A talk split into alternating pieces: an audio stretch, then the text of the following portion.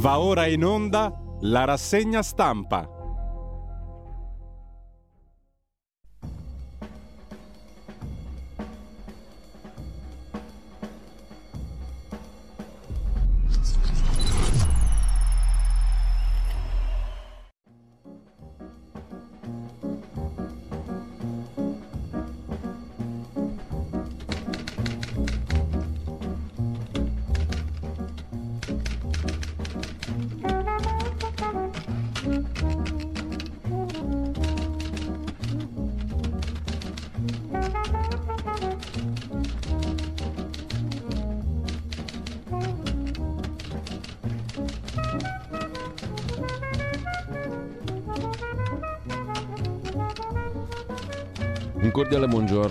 Tutte le ascoltatrici e a tutti gli ascoltatori da Giulio Cainarca e ben trovati all'appuntamento con la rassegna stampa. È martedì 23 agosto, sono le 7.30, radiolibertà.net. C'è anche la possibilità per sostenere la radio, è molto semplice, sostienici e scoprite come fare.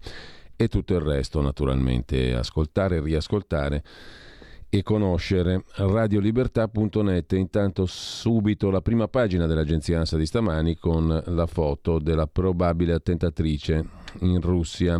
Gli 007 russi accusano la Diughina uccisa da un'Ucraina. L'attentato alla figlia dell'ideologo di Putin, come viene sbrigativamente definito Alexander Dugin, un crimine vile e crudele, ha detto Putin, bomba innescata a distanza. Il padre della donna uccisa, Alexander Dugin, dice mia figlia uccisa dal terrorismo nazista di Kiev, non basta la vendetta, serve la vittoria. Gli 007 russi hanno diffuso un video della presunta attentatrice, Natalia Vovk, arrivata in Russia il 23 luglio, poi fuggita in Estonia. Secondo fonti di sicurezza russe, la donna potrebbe aver usato la figlia per piazzare la bomba.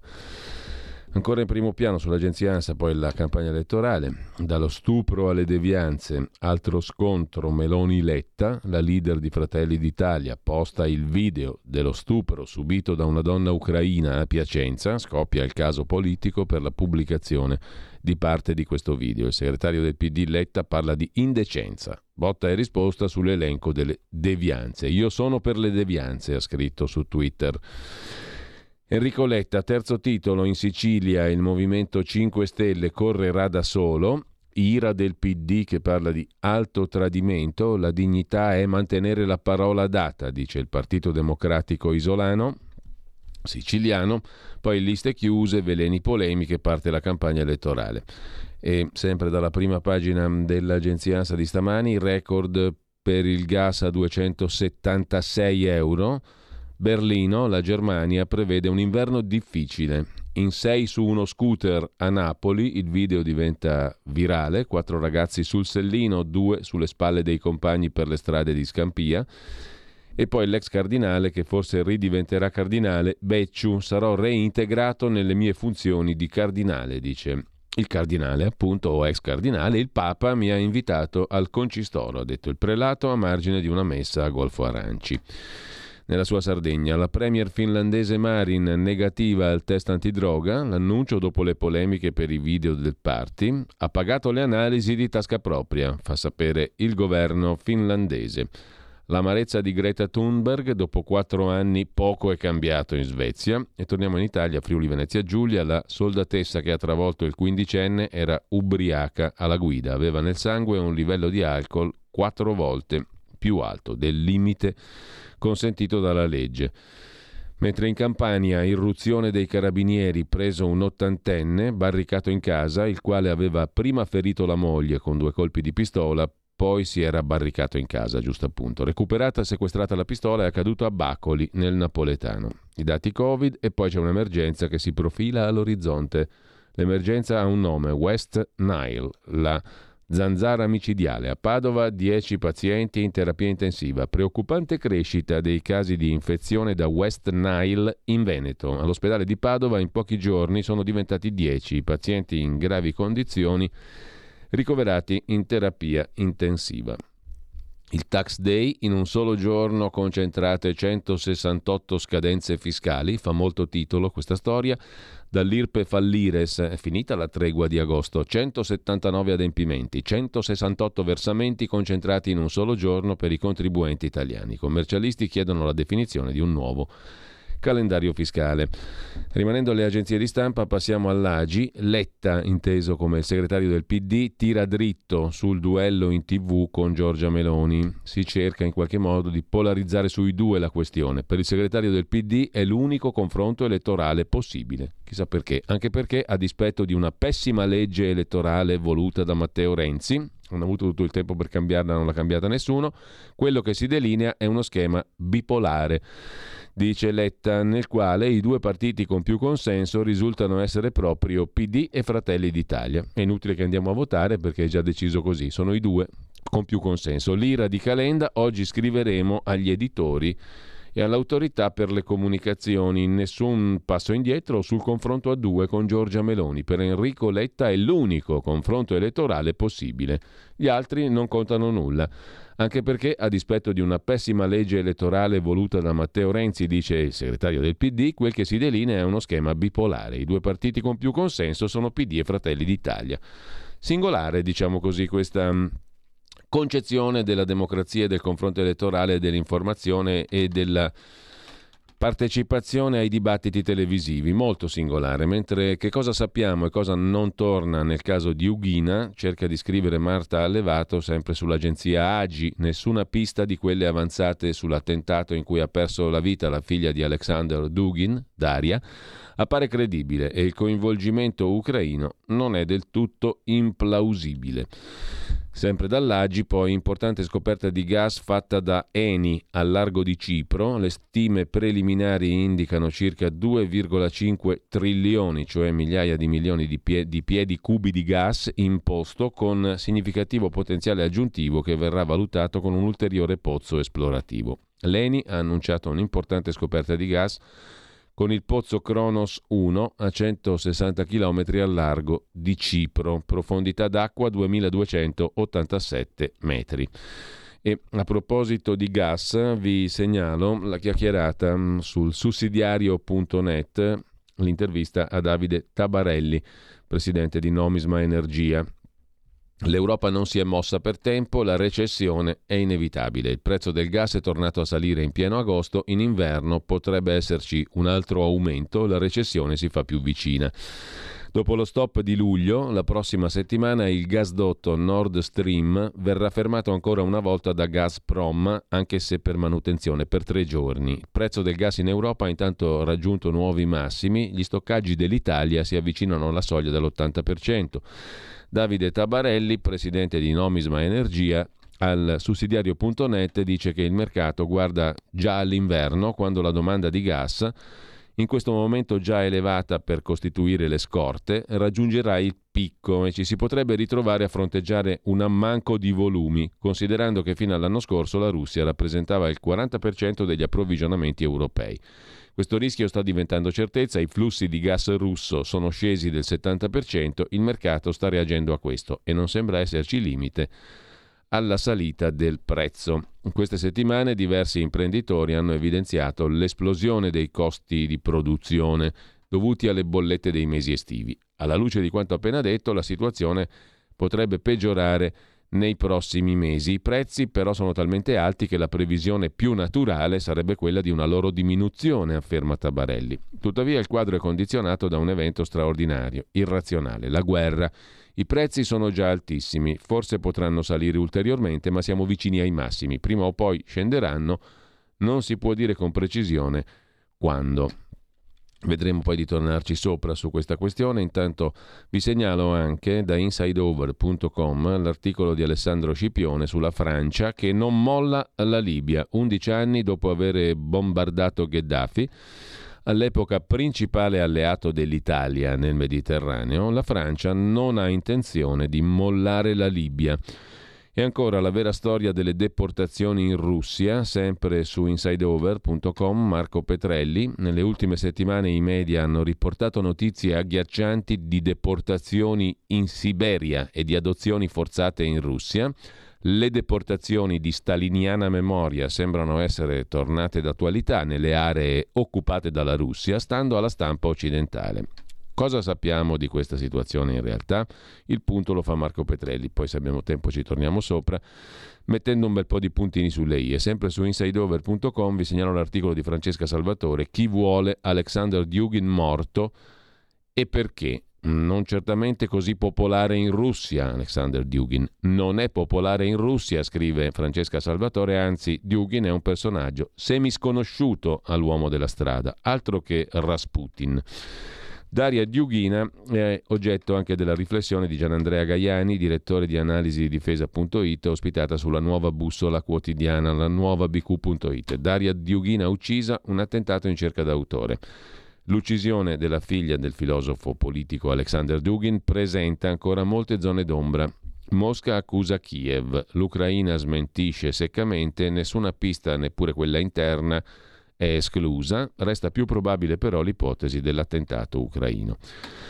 Dal sito formiche.net invece un articolo mm, che fa il punto sulle candidature di Fratelli d'Italia, dall'ex prefetto di Roma Pecoraro, quello che secondo alcuni non vide la famosa indagine mafia capitale, non vide nulla, niente di anomalo, al già presidente del Senato Marcello Pera, il partito di Giorgia Meloni punta a essere forza di governo conservatrice e popolare. L'impressione nei palazzi romani, scrive Formiche è che Giorgia Meloni abbia fatto centro in senso politico, il centro. I nomi annunciati sono rilevanti dal punto di vista dell'establishment.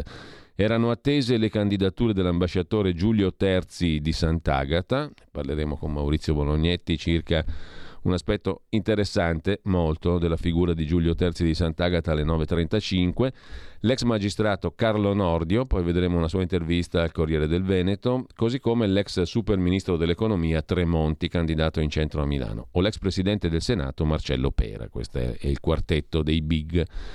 Giulio Terzi di Sant'Agata, Carlo Nordio, Giulio Tremonti, Marcello Pera. A sorpresa si sono aggiunte due figure di prim'ordine tra i candidati di Giorgia Meloni, l'ex prefetto di Roma Giuseppe Pecoraro, la cattolica Eugenia Roccella, che con Berlusconi fu sottosegretaria alla salute. Sbarcano in Fratelli d'Italia democristiani come Gianfranco Rotondi, Luciano Ciocchetti e Alfredo Antoniozzi. A giocare un ruolo centrale ci sarà Raffaele Fitto, già presidente della Puglia e eh, esponente di Forza Italia. Dall'esperienza europea provengono anche Stefano Maullo e Elisabetta Gardini, mentre le new entry esterne sono la giornalista Alessia Ardesi, vicina agli ambienti cattolici romani e lombardi, titolare di una prestigiosa fellowship all'Università Gesuita di Georgetown a Washington, e Esther Mieli, già portavoce della comunità ebraica di Roma.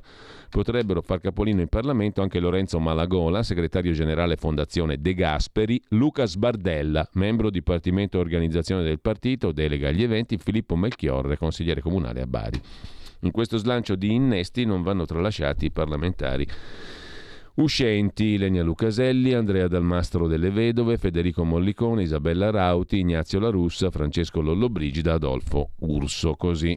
Formiche, che poi puntualizza la figura di Giuseppe Pecoraro, candidato di Fratelli d'Italia, facendo anche una galleria fotografica con Pignatone, con tanti altri. C'è anche l'ex prefetto di Roma Pecoraro nell'elenco dei candidati di Fratelli d'Italia alle prossime elezioni politiche del 25 settembre. È stato in servizio alla prefettura di Rovigo, poi Prato, Benevento, fra il 2001 e il 2007 Dipartimento Pubblica Sicurezza, vice capo della Polizia di Stato, nel 2008 prefetto di Roma fino al 2015, attraversando il mandato di Gianni Alemanno e quello di Ignazio Marino.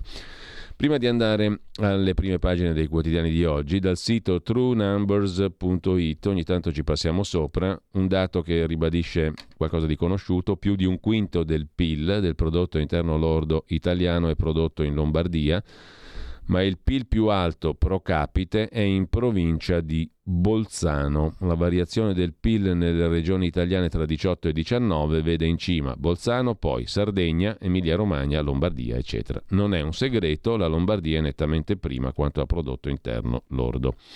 Vediamo un po' adesso di andare ai quotidiani di oggi. Partiamo come al solito dal Corriere della Sera. Apertura In taglio alto sulla chiusura delle liste elettorali per le politiche del 25 settembre, duelli tra i leader, ira degli esclusi, schiaffo dei 5 Stelle al PD, in Sicilia dicono i 5 Stelle andiamo da soli, Letta attacca Meloni sul video online dello stupro. Di spalla invece la foto di Natalia Vovk, la donna accusata dai russi di avere ucciso Daria Diugina, la figlia dell'ideologo di Putin, come ormai viene chiamato in maniera standard. L'altra foto invece ci porta alla resistenza di Kiev che frena Putin, un ucraino su un carro armato russo distrutto e fatto sfilare nelle strade di Kiev, la foto del Corriere che dedica alla questione quattro pagine, uno speciale, sei mesi di guerra. Tornando alla politica italiana, retroscena di Francesco Verderami, Giorgia Premier, Silvio Berlusconi tormentato sulla leadership di Giorgia Meloni, Pier Ferdinando Casini che dice corro a Bologna, non sono di sinistra, bla bla bla bla bla bla bla bla bla. A centropagina energia, rincari record per il gas, giù l'euro, cade la borsa, nuovo prezzo record per il gas con un balzo del 20%, anche i costi per l'elettricità toccano il livello massimo da sempre l'euro scivola sotto la parità sul dollaro. Le borse europee hanno scontato i timori per l'effetto che la crisi energetica avrà sull'economia. Milano lascia sul terreno l'1,64%, Leni scopre un maxi giacimento al largo di Cipro. E Anthony Fauci, 81 anni immunologo, lascia la Casa Bianca. È stato il volto della risposta statunitense alla Covid, ma non andrà in pensione perché ora inizia un nuovo capitolo, dice lui. Per la cronaca parla la fidanzata da Rovigo dell'imprenditore precipitato per salvare il suo telefonino. Il mio Andrea morto per un telefono, l'ha perso per aiutarmi, mi insultano sui social perché ha messo la foto di quando era felice, l'avrebbe fatto anche lui, dice la ragazza. La militare americana invece guidava ubriaca in Friuli Venezia Giulia Ora giustizia, chiede la madre del quindicenne ucciso. A chiudere, Gustavo Ghidini e Daniele Manca sul Corriere si occupano della lingua del web che impoverisce la democrazia. Hanno scoperto i due che rete, social, internet esercitano un dominio sui flussi di informazione. Incredibile. E questo può impoverire la democrazia. Altrettanto incredibile. Milena Gabanelli ci ricorda che è importante gestire l'acqua, specialmente in tempi di siccità e Goffredo Buccini invece si occupa nell'altro editoriale del Corriere di oggi del partito dei nuovi scettici, quelli che non votano. Con ciò abbiamo visto la prima pagina del Corriere della Sera, andiamo a vedere anche Avvenire, il quotidiano di ispirazione cattolica, apertura sull'economia che spaventa mentre parte la sfida elettorale. Il prezzo del gas continua a salire, l'euro scende sotto la parità col dollaro, dollaro più forte dell'euro, le borse in calo. Partiti che chiudono le liste elettorali, malumore degli esclusi, 5 Stelle che in Sicilia rompono col PD e vanno da soli. Poi vedremo invece più in dettaglio un articolo di Raul Caruso sull'energia atomica. Le chiavi dell'uranio, se vogliamo rilanciare il nucleare, ce le ha sempre la Russia. L'accesso alla risorsa chiave per il nucleare passa per la Russia. L'attentato a Dugin, la foto di Natalia Vovk, Kiev nel mirino Ora Mosca accusa l'Ucraina, scrive Avvenire, che lasciamo per dare un'occhiata rapida anche al domani di Carlo De Benedetti, salvatore dell'Olivetti. Le destre scelgono uno stupro come spot per le elezioni. Violenza a Piacenza. Pezzo di Giulia Merlo, i giornali pubblicano un video che non aveva valore di cronaca, ma che diventa la base per la zuffa elettorale del giorno, visto che l'aggressore è un richiedente asilo. Meloni e Salvini lo usano per promettere sicurezza. Il politologo Piero Ignazzi, autore del commento di prima pagina su Domani, nessuno può rivendicare di incarnare tutta la nazione Giorgia Meloni di fronte alle critiche. Dal domani passiamo al Fatto Quotidiano di Marco Travaglio. Il titolo principale è dedicato alla nuova destra, è quella vecchia che ci ha rovinati. La russa, Tremonti, Giorgia Meloni, Calderoli, Fitto, Berlusconi. Rieccoli! In lista con Meloni e compagnia c'è tutto il peggio dei governi Berlusconi finiti con il fallimento del 2000 e 11. Intervista al politologo Marco Tarchi, il quale dice oggi assistiamo a uno strano déjà vu. Giorgia sembra solo una Berluscona più giovane. In Sicilia Conte rompe, basta impresentabili, PD furioso, si rimangia la parola. Il Movimento 5 Stelle sceglie la corsa solitaria e candida Nuccio Di Paola. Rabbio, rabbiosa reazione del PD che ora rischia il ritiro della candidata Caterina Chinnici. A Napoli salta la candidatura di Teresa Manzo, troppo vicina a Forza Italia. E poi la frase sopra la testata, la ventenne in servizio alla base statunitense di Aviano in Friuli, che ha falciato un ragazzino, era ubriaca. Friuli Venezia Giulia sarà processato in Italia, sarà processata in Italia o finirà con l'impunità solita modello Cermis? Le liste, i partiti decidono tutto, salvi i soliti noti, candidature chiuse, scrive ancora il fatto in prima pagina. Poi il PD è centrista, come chiedono i suoi elettori, secondo lo studio Max Planck. E eh, lasciamo la prima pagina del fatto con gli accordi in Calabria sulla sanità, medici in rivolta dopo l'intesa per i medici cubani e se li riconosci li eviti, il pezzo di Marco Travaglio nel giorno della marmotta, che ci condanna a rivivere in eterno lo stesso giorno, il peggiore, capita perfino che i media annuncino come nuovi acquisti della Meloni Tremonti, Pera, Nordio e la Brambilla.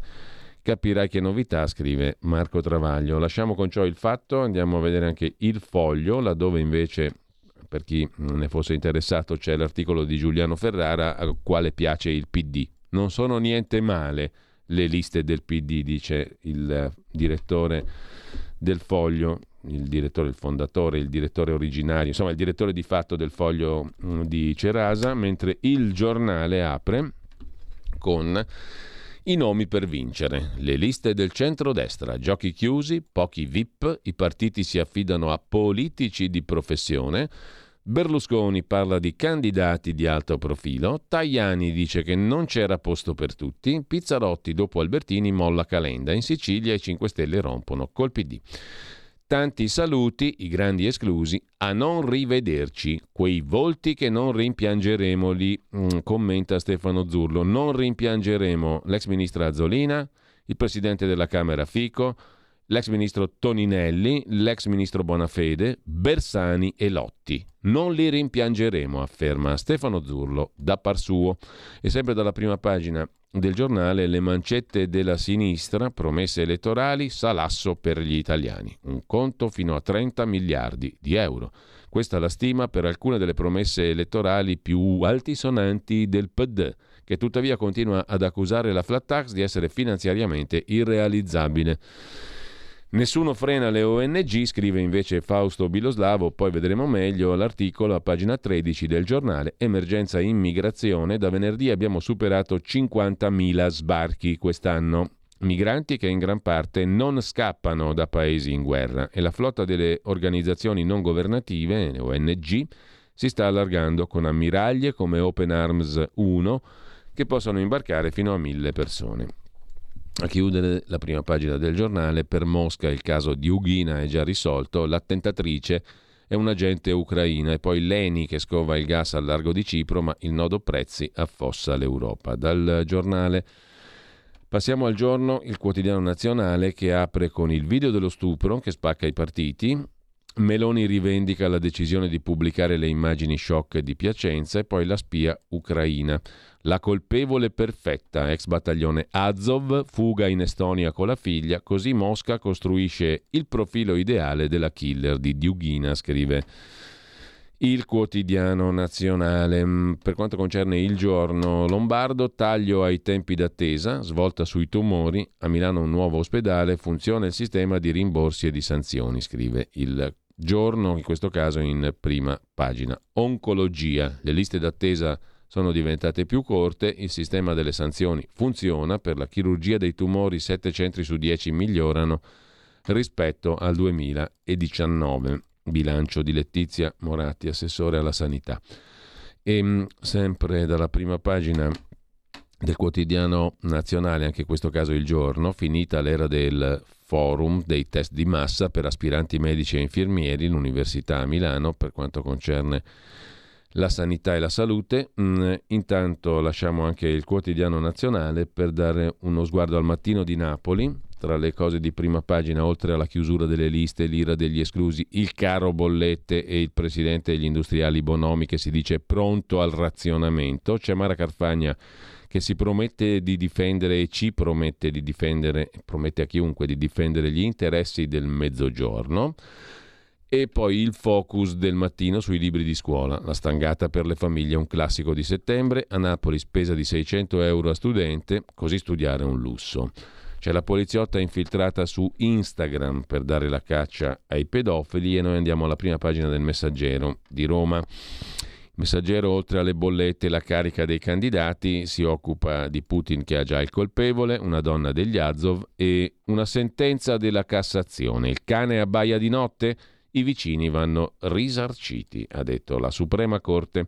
Dal Messaggero al Tempo, il quotidiano di Angelucci, candidato della Lega, depositate le liste, corsa alle poltrone, i big si sfidano nelle grandi città, a Roma Meloni Zingaretti, Berlusconi Renzi a Milano, in Lombardia anche Salvini e il leader del PD Di Maio Carfagna a Napoli.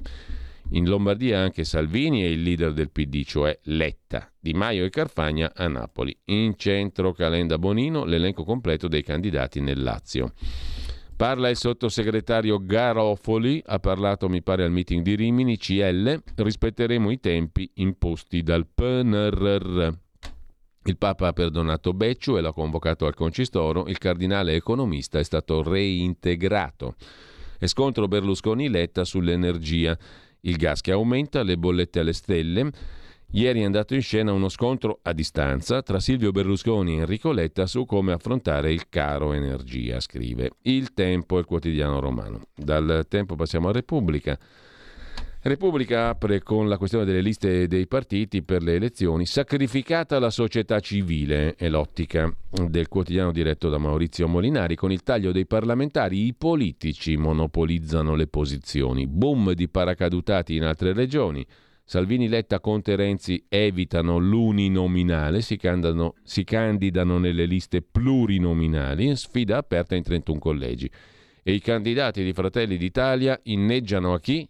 Al Duce che ci dà la luce. Movimento 5 Stelle e PD rompono l'ultima, magari ci desse la luce qualcuno a prezzi migliori di quelli attuali. In ogni caso è divorzio anche in Sicilia fra 5 Stelle e PD di taglio alto a proposito di luce e gas, Bonomi, presidente di Confindustria, eh, torna sulla questione. Occorre preparare il piano di razionamento dell'energia a favore delle imprese in particolare. L'euro in picchiata ora vale solo un dollaro e poi il commissario alla ricostruzione post terremoto di sei anni fa, Legnini, così rinasce il centro di Amatrice a sei anni dal terremoto.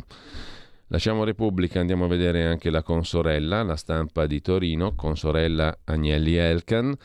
Meloni e attacco ai diritti è l'apertura, botta e risposta con letta sulle devianze, la leader di Fratelli d'Italia, sentite questa, critica obesi e anoressici. Il PD dice basta discriminazioni. Sicuramente Giorgia Meloni ha criticato gli obesi e gli anoressici, essendo ella stessa un'ex obesa, una ragazzina obesa, come ha sempre raccontato.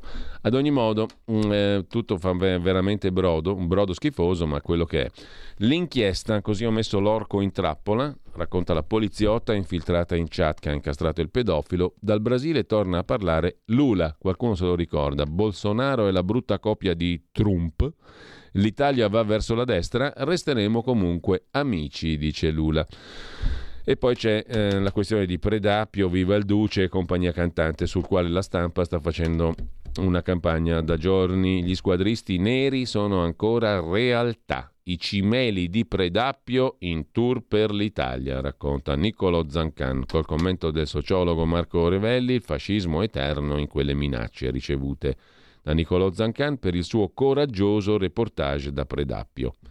Insomma, coraggioso reportage da Predappio. Predappio è sempre stata lì, è sempre stata meta di tanti soggetti nostalgici da anni e anni e anni e anni e anni e anni e anni e il vino con su Mussolini e tutto il resto, insomma, tutti i gadget fascistoidi sono er, lì da anni e anni e anni e anni e anni mentre la stampa si occupa ancora di un video che umilia tutte noi donne, quello naturalmente di Piacenza e mh, mm, fatto girare da Giorgia Meloni.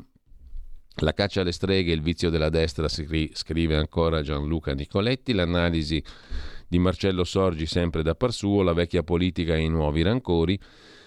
E poi ancora in prima pagina cosa c'è da segnalare? Antonella Viola, perché il vaiolo delle scimmie può colpire gli altri animali? È l'interessante tema affrontato dalla molto presente virologa, amica della gente che conta in Puglia.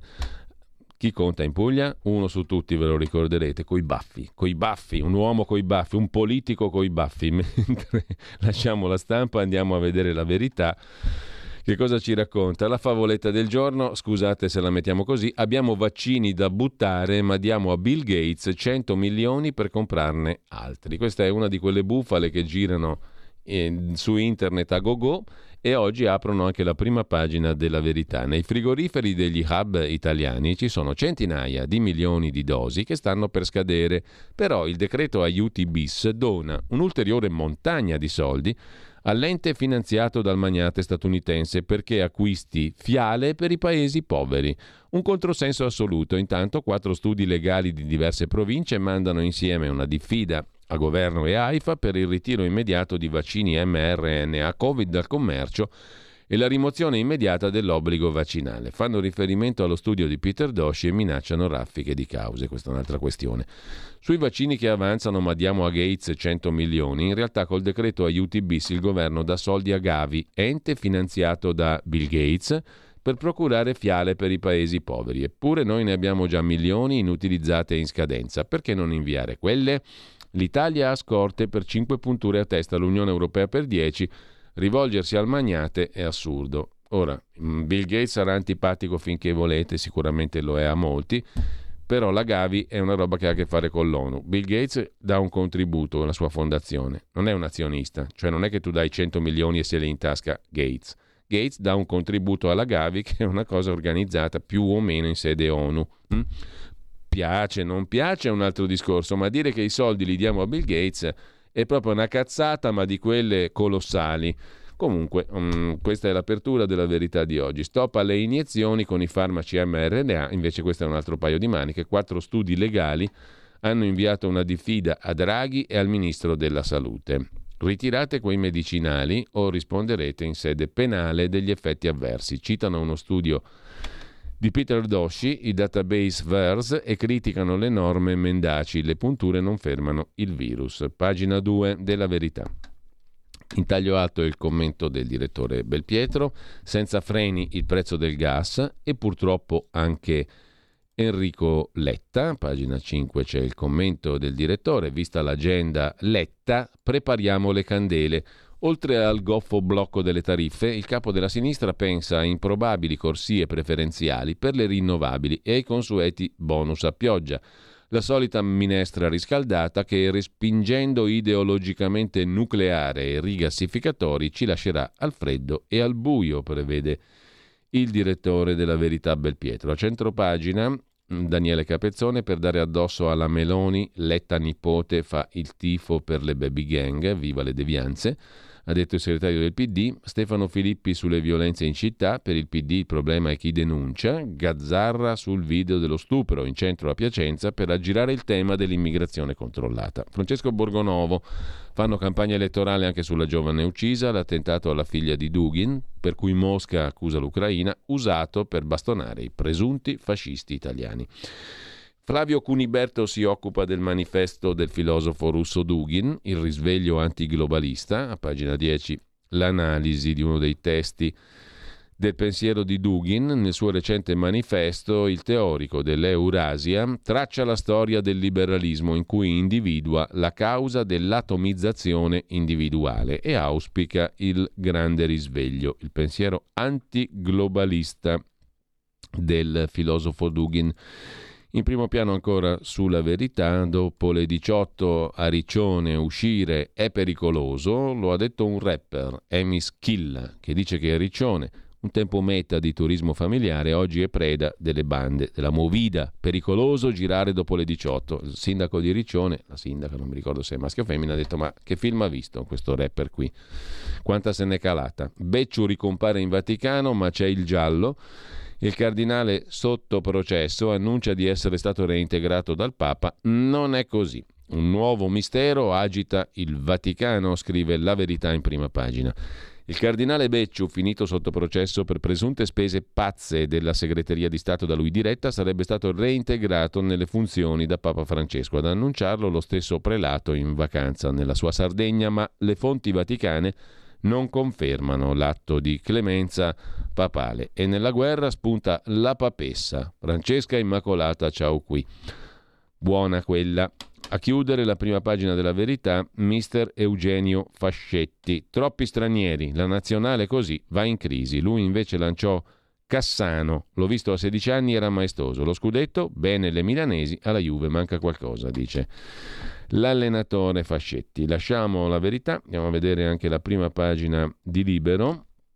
Libero apre coi promossi e i bocciati, le liste del centrodestra, la Lega lancia a Roma la giudice Matone, lo sportivo Mastrangelo e il leader dei ciechi Barbuto, oltre che l'editore dello stesso Libero Angelucci, che però non è nel titolo. Fratelli d'Italia cala il poker Nordio, Pera, Terzi Tremonti, Forza Italia punta su Dalla Chiesa e Casasco.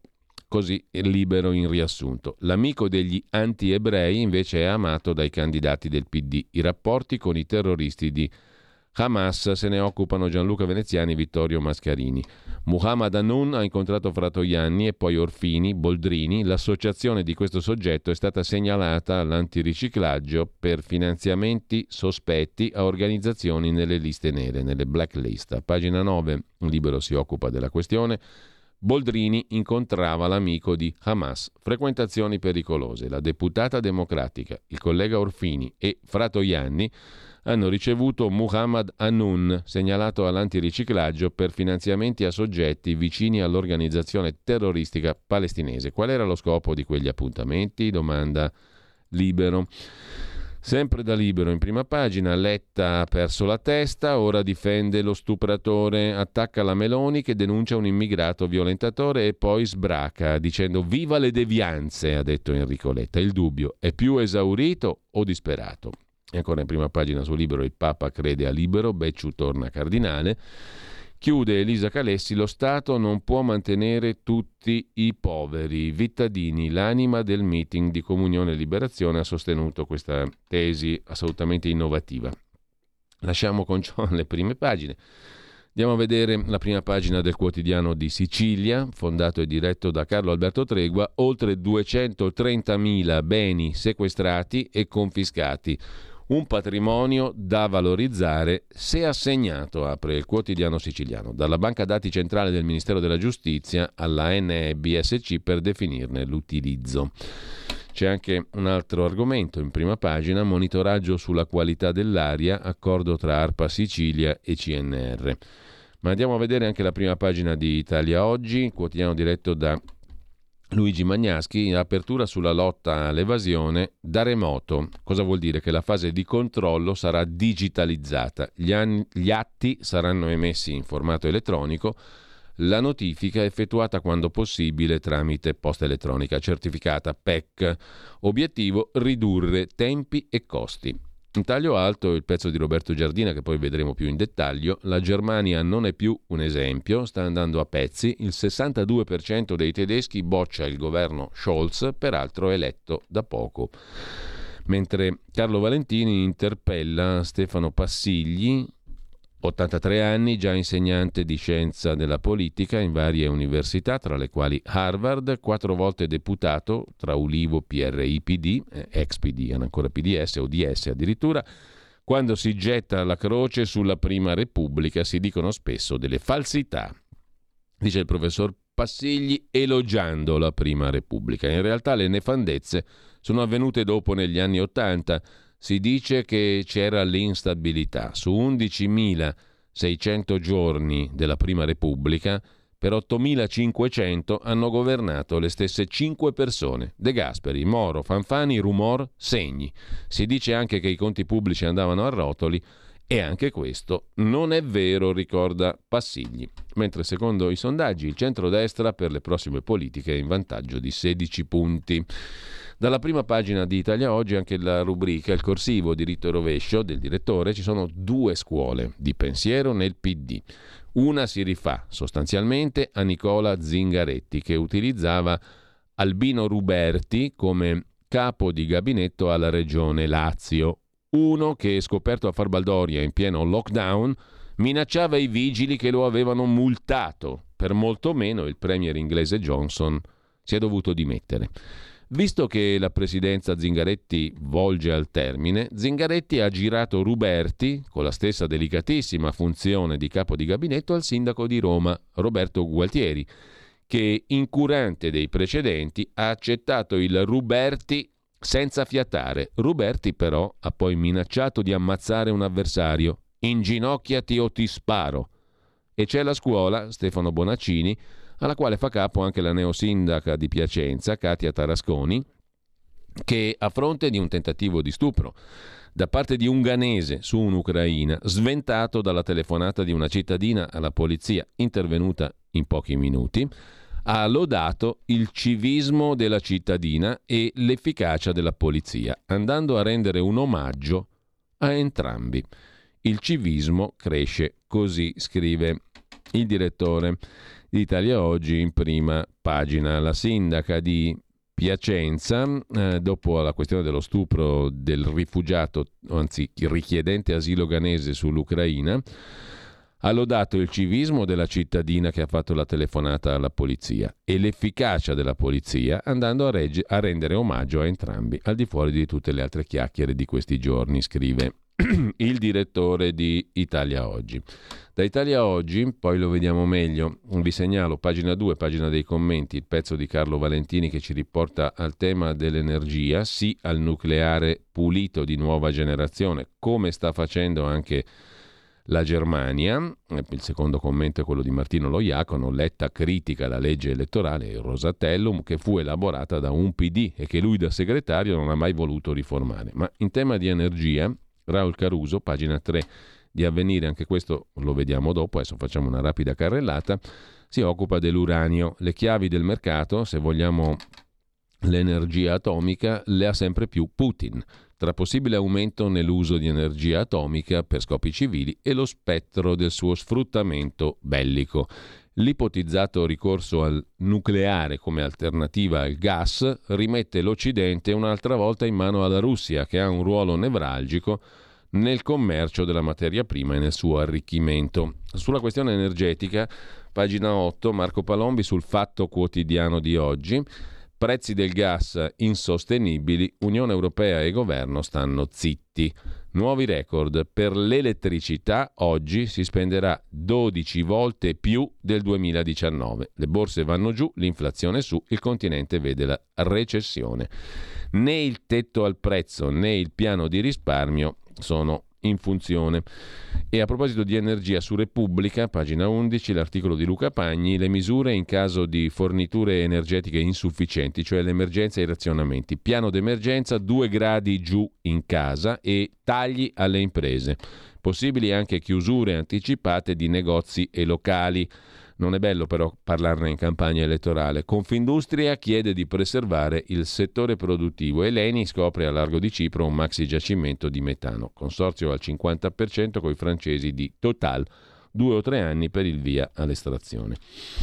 Sulla questione energetica anche Sandro Iacometti, nella pagina economica, pagina 19 di Libero, Berlino, la Germania, sbaglia tutto sul gas e ora trema la Germania pensava di poter guadagnare con le forniture a basso costo di Putin e adesso si oppone al tetto al prezzo, al price cap, per tutelare i suoi interessi nel mare del nord. Risultato? Il costo del combustibile schizzato nell'Unione Europea a 300 euro porterà in recessione la Germania stessa. Alla borsa di Amsterdam il gas ha toccato in corso di seduta 295 euro, ha chiuso a 2,80. Prezzo incredibile. Mentre la produzione al massimo costa 10. Secondo la banca centrale tedesca, la Germania in inverno entrerà in recessione. Tornando all'Italia, sul Corriere della Sera, il caso Ruberti, inginocchiati o ti sparo, interrogatori al via, lui sarà sentito per ultimo. Il pubblico ministero non crede a una lite scoppiata per motivi calcistici. Si indaga su frasi e rapporti tra i presenti alla cena. Assicurazioni, sanità, soldi, soldi, soldi. E ancora capitale infetta, PD malato, partendo dal caso Ruberti, la riflessione che poi leggeremo più in dettaglio, molto pungente e stimolante, di Domenico Cacopardo su Italia Oggi. Un caso inquietante, quello del capo di gabinetto dell'ex ministro, ora sindaco di Roma Gualtieri. Se la campagna elettorale farà volare gli stracci, è benvenuta. Abbiamo bisogno di sapere. Il PD deve cessare di essere un SUC dove prevalgono i discendenti del PC che controllano ciò che resta dell'armatura economica e finanziaria, i piccioli del partito. Per quanto concerne la Lega, invece, sul giornale, pagina 6, Salvini orgoglioso di una squadra di candidati senza VIP. Da noi validi sindaci, imprenditori, giovani. Il leader leghista parla di alcuni sacrifici necessari. Le furbe devianze a sinistra, il commento di Luigi Mascheroni sulla polemicuzza di giornata, le devianze citate da Giorgia Meloni e mm, il discorso di Enrico Letta Viva le devianze, eh, mentre il tempo si dedica anche a Luigi De Magistris, l'ex pubblico ministero che volle ispirarsi a Che Guevara. Ha presentato la lista Unione Popolare per andare in Parlamento, europarlamentare con Di Pietro e due volte sindaco di Napoli. Il giorno della seconda vittoria a Napoli, alle sue spalle la bandiera Ieso Pazzo. L'immaginazione al potere propose di realizzare una flotta napoletana di barche per andare a salvare i migranti. Non pare che il proposito sia stato realizzato, più di tanto comunque l'invito a Di Battista, c'è un dialogo, se avesse voglia di partecipare si potrebbe fare un progetto insieme. Gli scontri con Salvini. Il giorno in cui il leghista andò a Napoli, lui si schierò con i centri sociali che lo contestavano, ricorda Pietro De Leo sul Tempo di Roma. Sul Corriere del Veneto, invece, pagina 6, una lunga, corposa intervista a Carlo Nordio, candidato di Fratelli d'Italia. L'ex magistrato garantisce sul posizionamento atlantico di Giorgia Meloni e avverte sui diritti resto un liberale. Vorrei assoluzioni non appellabili e carriere separate. Nordio è in pole position come ministro di giustizia. Questa per me è una rivoluzione, non ho mai fatto politica, l'ho solo commentata, da dieci anni ho lasciato la toga, basta scrupoli, dopo aver criticato per 25 anni la nostra giustizia. Sottrarsi all'invito di mettervi mano sarebbe un gesto di pigrizia e di viltà. Fascismo? Giorgia Meloni non ha bisogno di garanti, la sua posizione al riguardo è netta, contro di lei una petulanza vessatoria. Una nuova vita. Le mie letture saranno ridotte d'ora in poi, ma forse è un bene. Chi aumenta il sapere aumenta il dolore, dice l'Ecclesiaste, e afferma Carlo Nordio intervistato dal Corriere del Veneto, mentre Fausto Biloslavo, come dicevamo, si occupa della questione ONG. Nessuno ferma più le ONG, superati i 50.000 sbarchi. Con una flotta di 18 navi e due aerei, ormai agiscono senza freni. Sono di 5 paesi, ma portano tutti in Italia. Varata a Barcellona la Open Arms One, un bestione da 66 metri, costo 2 milioni e mezzo di euro, può trasportare mille profughi. Da venerdì abbiamo superato 50.000 sbarchi di migranti. Tornando invece alle elezioni, su Repubblica, Giletti, Maglie, San Giuliano, Dopo le elezioni la destra sogna una nuova RAI, di tutto di più. In caso di vittoria alle elezioni verrà chiesto all'amministratore delegato Fuortes il tanghero, come lo chiama Travaglio, il riequilibrio di palinsesti e nomine. Intanto sale la polemica sul confronto televisivo Letta-Meloni. Salvini chiede spazio per tutti. Ma dove vive Salvini? Ce ne sono solo due di partiti. Letta-Meloni, anzi due persone, Letta-Meloni, fine. Il direttore del TG2 passerebbe al TG1 il giro di valzer, i palinsesti di gennaio. Mentre su Avvenire, pagina 12, Covid, perché tanti morti? La scienza apre un'indagine, scrive Enrico Negrotti dopo l'intervento di Burioni, Si apre il dibattito.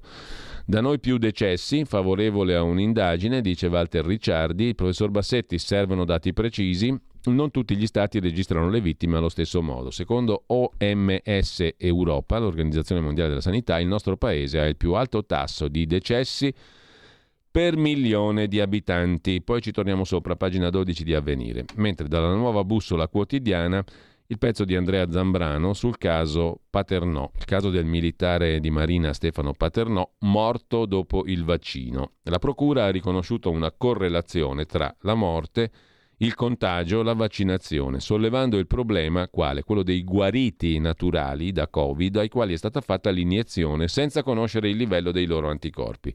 Insomma, guarisci, ti vaccini, ti danneggi. Emerge questa verità. Oggi decine di studi affermano che il guarito, naturalmente dalla malattia, ha un rischio di effetto avverso se si vaccina maggiore del 60%, denuncia il coordinamento dei guariti. Sarebbe bastato un sierologico per scongiurare la maggior parte dei danneggiati da reazioni avverse, ma questo avrebbe mandato in crisi i diktat imposti dalla vaccinazione di massa di speranza. A proposito di sanità, sul fatto quotidiano di oggi la resa sanitaria meglio comprare all'estero che assumere in Italia. Medici in rivolta dopo l'accordo Calabria-Cuba. Altre regioni potrebbero seguire. Il vaccino anti-Covid e i polli di Trilussa è invece il titolo della rubrica antivirus della professoressa Maria Rita Gismondo. Alcuni numeri, una campagna vaccinale di successo ma solo nei paesi ricchi. Le medie alla Trilussa non dicono la verità. L'inchiesta del quotidiano di Sicilia in apertura è a pagina 7 sui beni sequestrati e confiscati, un enorme patrimonio che bisogna valorizzare snellendo tempi e procedure, presentato nei giorni scorsi il report, il rapporto con i numeri della banca dati centrale del Ministero di Giustizia sui beni sequestrati alle mafie. Al 30 giugno di quest'anno i beni interessati da procedimenti di prevenzione registrati all'interno della banca dati risultano complessivamente, mica poca roba, eh, 230.517 unità. Nel meridione sono presenti 88.900 erotti beni, nelle isole 78.280, al nord 37.500, nel centro Italia 25.800. Netta la prevalenza degli immobili inseriti nell'elenco. Una burocrazia lenta rischia di inficiare l'ingente mole di lavoro delle forze dell'ordine e della giustizia. Questo è il quadro che esce dall'analisi del patrimonio beni confiscati alla criminalità organizzata e finiti nella disponibilità dello Stato. Insomma, si parla di 230.500 unità in tutto, non poca roba. A proposito di numeri e di economia, su Repubblica, pagina economica, l'articolo di Vittoria Puledda cresce la paura di recessione L'euro è ai minimi da 20 anni a questa parte. In Germania la Bundesbank prevede una contrazione economica sempre più probabile. Moneta unica sotto la parità col dollaro, le borse vanno giù. E negli Stati Uniti il congresso vuole il criptodollaro. In allarme le grandi banche che temono l'abbandono dei conti tradizionali. Il dollaro digitale ha unito repubblicani e democratici e ha separato le grandi banche dall'amministrazione Biden. Scrive Repubblica, la campagna bipartisan portata dal Congresso per spingere la Banca Centrale Americana, la Fed, la Federal Reserve, a lanciare il criptodollaro ha già scatenato reazioni contrastanti. Per i legislatori e per la Casa Bianca la moneta virtuale rappresenta uno strumento chiave per mantenere il controllo monetario a livello globale, fissando un prezzo che eviti il rischio delle continue fluttuazioni. Per le banche invece il dollaro liquido potrebbe finire per sconvolgere il sistema, far concorrenza alla valuta cartacea e togliere alle banche stesse miliardi di dollari di ricavi sulle transazioni tradizionali. Non solo, a differenza dei classici conti bancari, i cui soldi vengono utilizzati dalle banche, quelli dei conti di valuta digitale non potrebbero essere toccati, una scatola chiusa a disposizione solo del titolare. Insomma, le banche hanno un po' di paura, secondo Repubblica, del criptodollaro, del dollaro digitale. Il timore delle banche è che molti correntisti possano in sostanza togliere i soldi dai loro conti delle banche e metterli in quelli virtuali. Scompare il quattrino, la divinità principale della nostra epoca, il dio uno e quattrino. A pagina 15 invece del giornale, apriamo la pagina degli esteri, Gian Michalessin eh, riflette su Putin che a suo giudizio rilancerà su Odessa. Ora la grande mobilitazione. L'attentato blocca l'attentato alla figlia di Dugin blocca i negoziati e rilancia l'offensiva russa. Così Putin potrebbe rompere gli indugi anche su Odessa. Per prendere Odessa sarà necessario chiamare riservisti e nuove leve. La CNN parla di tensioni tra il, fon- il fronte dei favorevoli alla trattativa e quello dei più interventisti in Russia. Sul Corriere di oggi c'è una lunga intervista, poi la vediamo, a Mikhailo Podoliak, 50 anni, uno dei consiglieri più stretti di Volodymyr Zelensky, capo negoziatore per conto dell'Ucraina, il terzo uomo più potente dell'Ucraina. Inizia adesso la riscossa, dice Podoliak, riprenderemo i territori perduti. Insomma, si prospetta un ottobre molto scoppiettante, per usare un aggettivo inadeguato, un ottobre preoccupante sul fronte bellico russo-ucraino. Parla il consigliere di Zelensky, una vittoria in Ucraina per Mosca significherebbe una vittoria sulla Nato e invece vinceremo noi e riprenderemo anche i territori perduti, dice il, con, il consigliere di Zelensky. Sul Corriere parla anche un'altra intervista a Dmitry Suslov, direttore Centro Studi Europei e Internazionali della Scuola Superiore di Mosca, è uno dei pensatori di politica estera più vicini a Putin, laureato alla St. Petersburg State University. Cosa dice Suslov? L'Occidente è sfinito, il voto italiano cambierà la guerra. Il consigliere di politica estera del Cremlino prevede una svolta a gennaio e il nostro obiettivo minimo, dice peraltro anche Suslov, è Odessa, prendere Odessa. Eh, sentiremo il nostro amico Ugo Poletti cosa ci racconta a breve proprio dalla, dalla città di Odessa. intanto la Germania sta andando a pezzi. Il 62% dei tedeschi boccia il governo di Olaf Scholz da poco eletto, racconta Roberto Giardina da Berlino su Italia Oggi, pagina 13. La Germania era un formidabile esempio per noi italiani, adesso non lo è più certamente, e questo è un dato di fatto. Anche questo lo vediamo dopo questo bell'articolo. Mentre su Avvenire L'orrore senza fine in Nigeria, rapite altre quattro suore cattoliche catturate su un'autostrada dello stato meridionale di Imo mentre si recavano a messa domenica. La congregazione nigeriana non ha ancora ricevuto richieste di riscatto. In Somalia invece sono salite a 100 le vittime del raid nell'hotel a Mogadiscio, intervenute le forze turche per stanare i jihadisti di Al-Shabaab dall'hotel Hayat. Si rialza la tensione anche in Etiopia, scontri tra governativi e tigrini.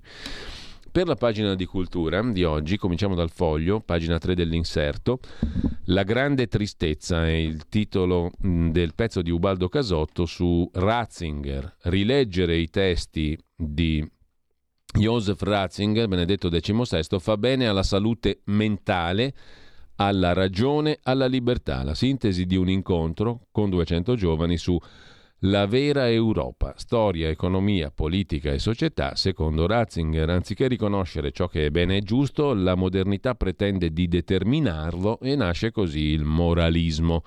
Tutti gli appelli alla morale non fanno una ragione per cui una coppia metta al mondo un figlio. Non c'è potere o successo che possa colmare il desiderio del cuore dell'uomo, che è fatto di infinito e per l'infinito. La nuova evangelizzazione non può escludere l'evo moderno, sarebbe una concezione astratta della storia. Ratzinger comunque la Sigiria ha una capacità, quella di fare ragionamenti stimolanti in maniera comprensibile, anche per chi non ha la laurea come avrebbe detto Totò, che poi citiamo perché intanto arriviamo anche a lui. La grande famiglia invece è il titolo del pezzo mm, del giornale in pagina di cultura a proposito della famiglia Crespi. Unire profitto e giustizia sociale la loro utopia che non funzionò. Fondarono un villaggio perfettamente conservato accanto alla fabbrica. Un libro narra quel mondo di imprese e filantropie. Il villaggio Crespi tra Milano e Bergamo a Crespi d'Adda è un villaggio molto interessante, se ne occupa un libro di Alessandra Selmi, del quale parla oggi il giornale, Al di qua del fiume, il sogno della famiglia Crespi per i tipi della editrice Nord. Questo sul giornale di oggi, piuttosto interessante. Mentre c'è anche sul Corriere della Sera invece un'altra cosa interessante, l'intervista a Yeman Crippa, il 25enne nato in Etiopia, adottato da una coppia milanese quando era bambino insieme a cinque fratelli e ai cugini, mezzofondista all'Europeo di Monaco, ha vinto il bronzo sui 5.000, l'oro nei 10.000 e vive a Trento. È un oro bellissimo, ma devo continuare a correre per prendere i migliori. Nella vita, racconta Crippa, mi è successo davvero di tutto, cose brutte e meravigliose. Dai miei genitori adottivi una possibilità, un tetto, la scuola e l'atletica. Vorrei diventare come Marcel Jacobs e Tamberi, le loro medaglie olimpiche hanno fatto scattare in noi la voglia di pensare in grande. È stato un salto mentale che ci ha cambiati. Facciamo in tempo a proposito di Totò anche a citare pagina 18 del Fatto Quotidiano. Totò e i suoi compari che provano a sfuggire da miseria e ceffoni. Un libro, quello che ispirò Miracolo a Milano, il libro di Cesare Zavattini, Totò il Buono, riedito da Bompiani. Totò, uscito dall'orfanotrofio, si era occupato presso un marmista perché gli piacevano le statue. Bisogna dire che non aveva molta inclinazione per la vita cittadina. Fermava la gente per strada e domandava come state? Come sto? rispondevano aggrottando le sopracciglia i passanti. Come state? insisteva Totò.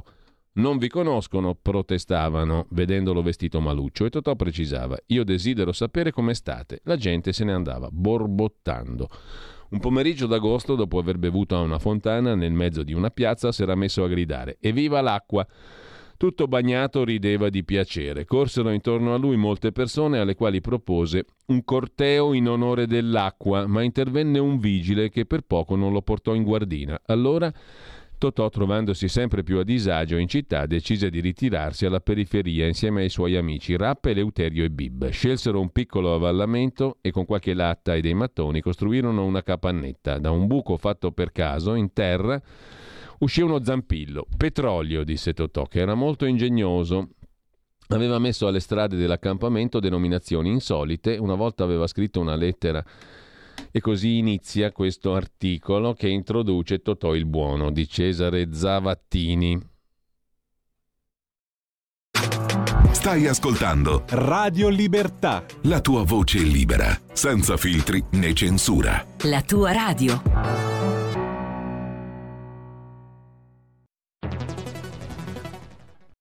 C'è chi te la racconta sbagliata e chi te la racconta male. C'è chi te la racconta tagliata chi te la racconta al contrario e chi non te la racconta affatto. QDS te la racconta giusta. Ogni giorno la tua terra, il suo presente, le sue attese, la sua volontà di rinascita. Leggi, abbonati, scegli il quotidiano di Sicilia. L'informazione giusta per crescere insieme. La radio è sempre di più ovunque. Io la radio la ascolto in auto con tutti i nuovi programmi, perché ho la radio DAB. E tu? Io al lavoro ascolto la radio dal mio computer. E tu? Io a casa l'ascolto dalla mia TV. E tu? Io l'ascolto dal mio telefonino, con Radio Player, l'app delle radio italiane. E tu? Io la radio l'ascolto con lo smart speaker. Oggi 35 milioni di italiani ascoltano la radio così. E tu? La radio, ovunque, sempre di più. Anche Radio Libertà è su Radio Player Italia.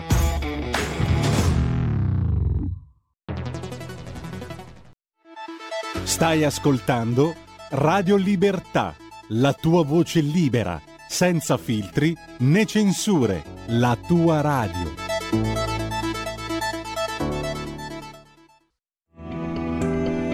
Il meteo.it presenta le previsioni del giorno.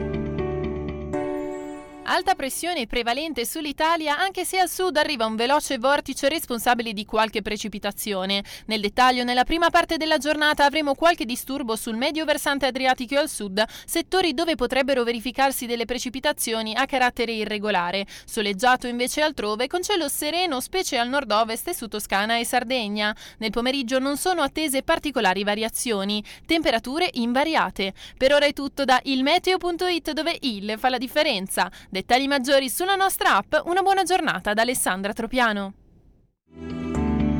Avete ascoltato le previsioni del giorno.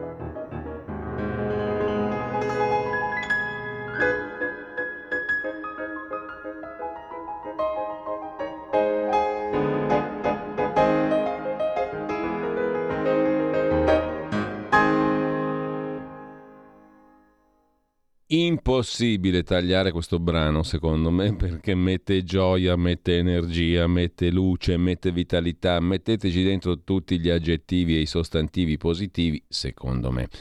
Ieri abbiamo ascoltato un ragtime di Claude Debussy. Debussy nasceva ieri 22 agosto e mm, abbiamo ascoltato Gollywog's Cakewalk, uno dei tre fondamentalmente brani reggae per pianoforte che Debussy, curioso di musica, aveva preso dalla tradizione americana coeva, interpretato dal pianista Bruno Fontaine. Così che abbiamo scoperto questo straordinario pianista che oggi ci accompagna sui sentieri appunto del ragtime credo interpretato in maniera sublime, super comunicativa, originale, creativa e si capisce che lo ama molto. E ehm, ce ne sono tanti motivi per amare questo tipo di musica, a mio giudizio. Era la musica dei neri americani, mm, prima ancora del jazz, diciamo così, antenata tra il blues e il jazz, diciamo così, è straordinariamente vitale, bella, positiva a mio giudizio. E comunque Bruno Fontana è un grande pianista e la interpreta in maniera eccelsa, come scopriremo sentendo almeno altri tre brani oggi. Non perdete, non perdete la rassegna stampa anche soltanto per i brani pianistici di Bruno Fontaine. Torniamo a proposito di rassegna stampa all'inizio del nostro viaggio eh, e torniamo all'intervista, alla chiacchierata, alla conversazione di sussidiario.net con Davide Tabarelli presidente di Nomisma Energia, il quale dice con la consueta franchezza direi intellettuale che non è semplice rispondere sulla questione dei prezzi, che sono già talmente alti che sarebbe logico attendersi una loro diminuzione. Prima o poi scenderanno, ma non si può dire con precisione quando scenderanno. Per quanto concerne la speculazione, è stato lo stesso Tabarelli a chiarirci le idee, no? A me non piace parlare di speculazione, dice Tabarelli, perché quando il prezzo era sotto i 10 euro per megawattora rispetto ai 290 di oggi e metteva in difficoltà produttori e venditori, nessuno parlava di speculazione. Questo purtroppo è un momento molto critico, il prezzo è irrazionale, straordinario e anche quest'inverno, quando ci sarà bisogno di gas per coprire un bisogno primario, riscaldamento che rende la domanda rigida, potrebbe schizzare verso l'alto. Sta di fatto che è stato lo stesso Tabarelli a darci i numeri, appunto. Il costo della produzione di gas è intorno ai 10 euro, oggi vale quasi 300 e questa è la differenza fra il costo reale e appunto quella che chiamiamo speculazione, anche se giustamente Tabarelli dice non mi piace parlare di speculazione. La Germania si dice pronta a rimandare lo spegnimento di tre centrali nucleari ancora in funzione, nonostante i Verdi siano al governo. Mancano in Italia scelte coraggiose di questo tipo? Risponde. Risponde mm, eh, Tabarelli. In Germania andrebbe presa subito la decisione che al momento è solo a livello di annuncio sulle centrali nucleari, così come da noi andrebbe presa subito la decisione di riaprire tutte le centrali a carbone, non solo quelle poche rimaste in funzione. E tuttavia nemmeno se ne parla perché il governo, tuttora in carica, ha tra i suoi membri i nostri verdi che sono grillini. Verdi fra virgolette, dice Tabarelli. Con questo esecutivo è stato addirittura creato il Ministero della Transizione Ecologica che ha tolto la competenza sulla materia energetica al Ministero dello Sviluppo Economico. Sembra quindi che in Italia sulla materia ci sia imbarazzo come in Germania o anche in Olanda dove non si riesce ad aumentare la produzione del più grande giacimento di gas d'Europa. Una cosa assurda.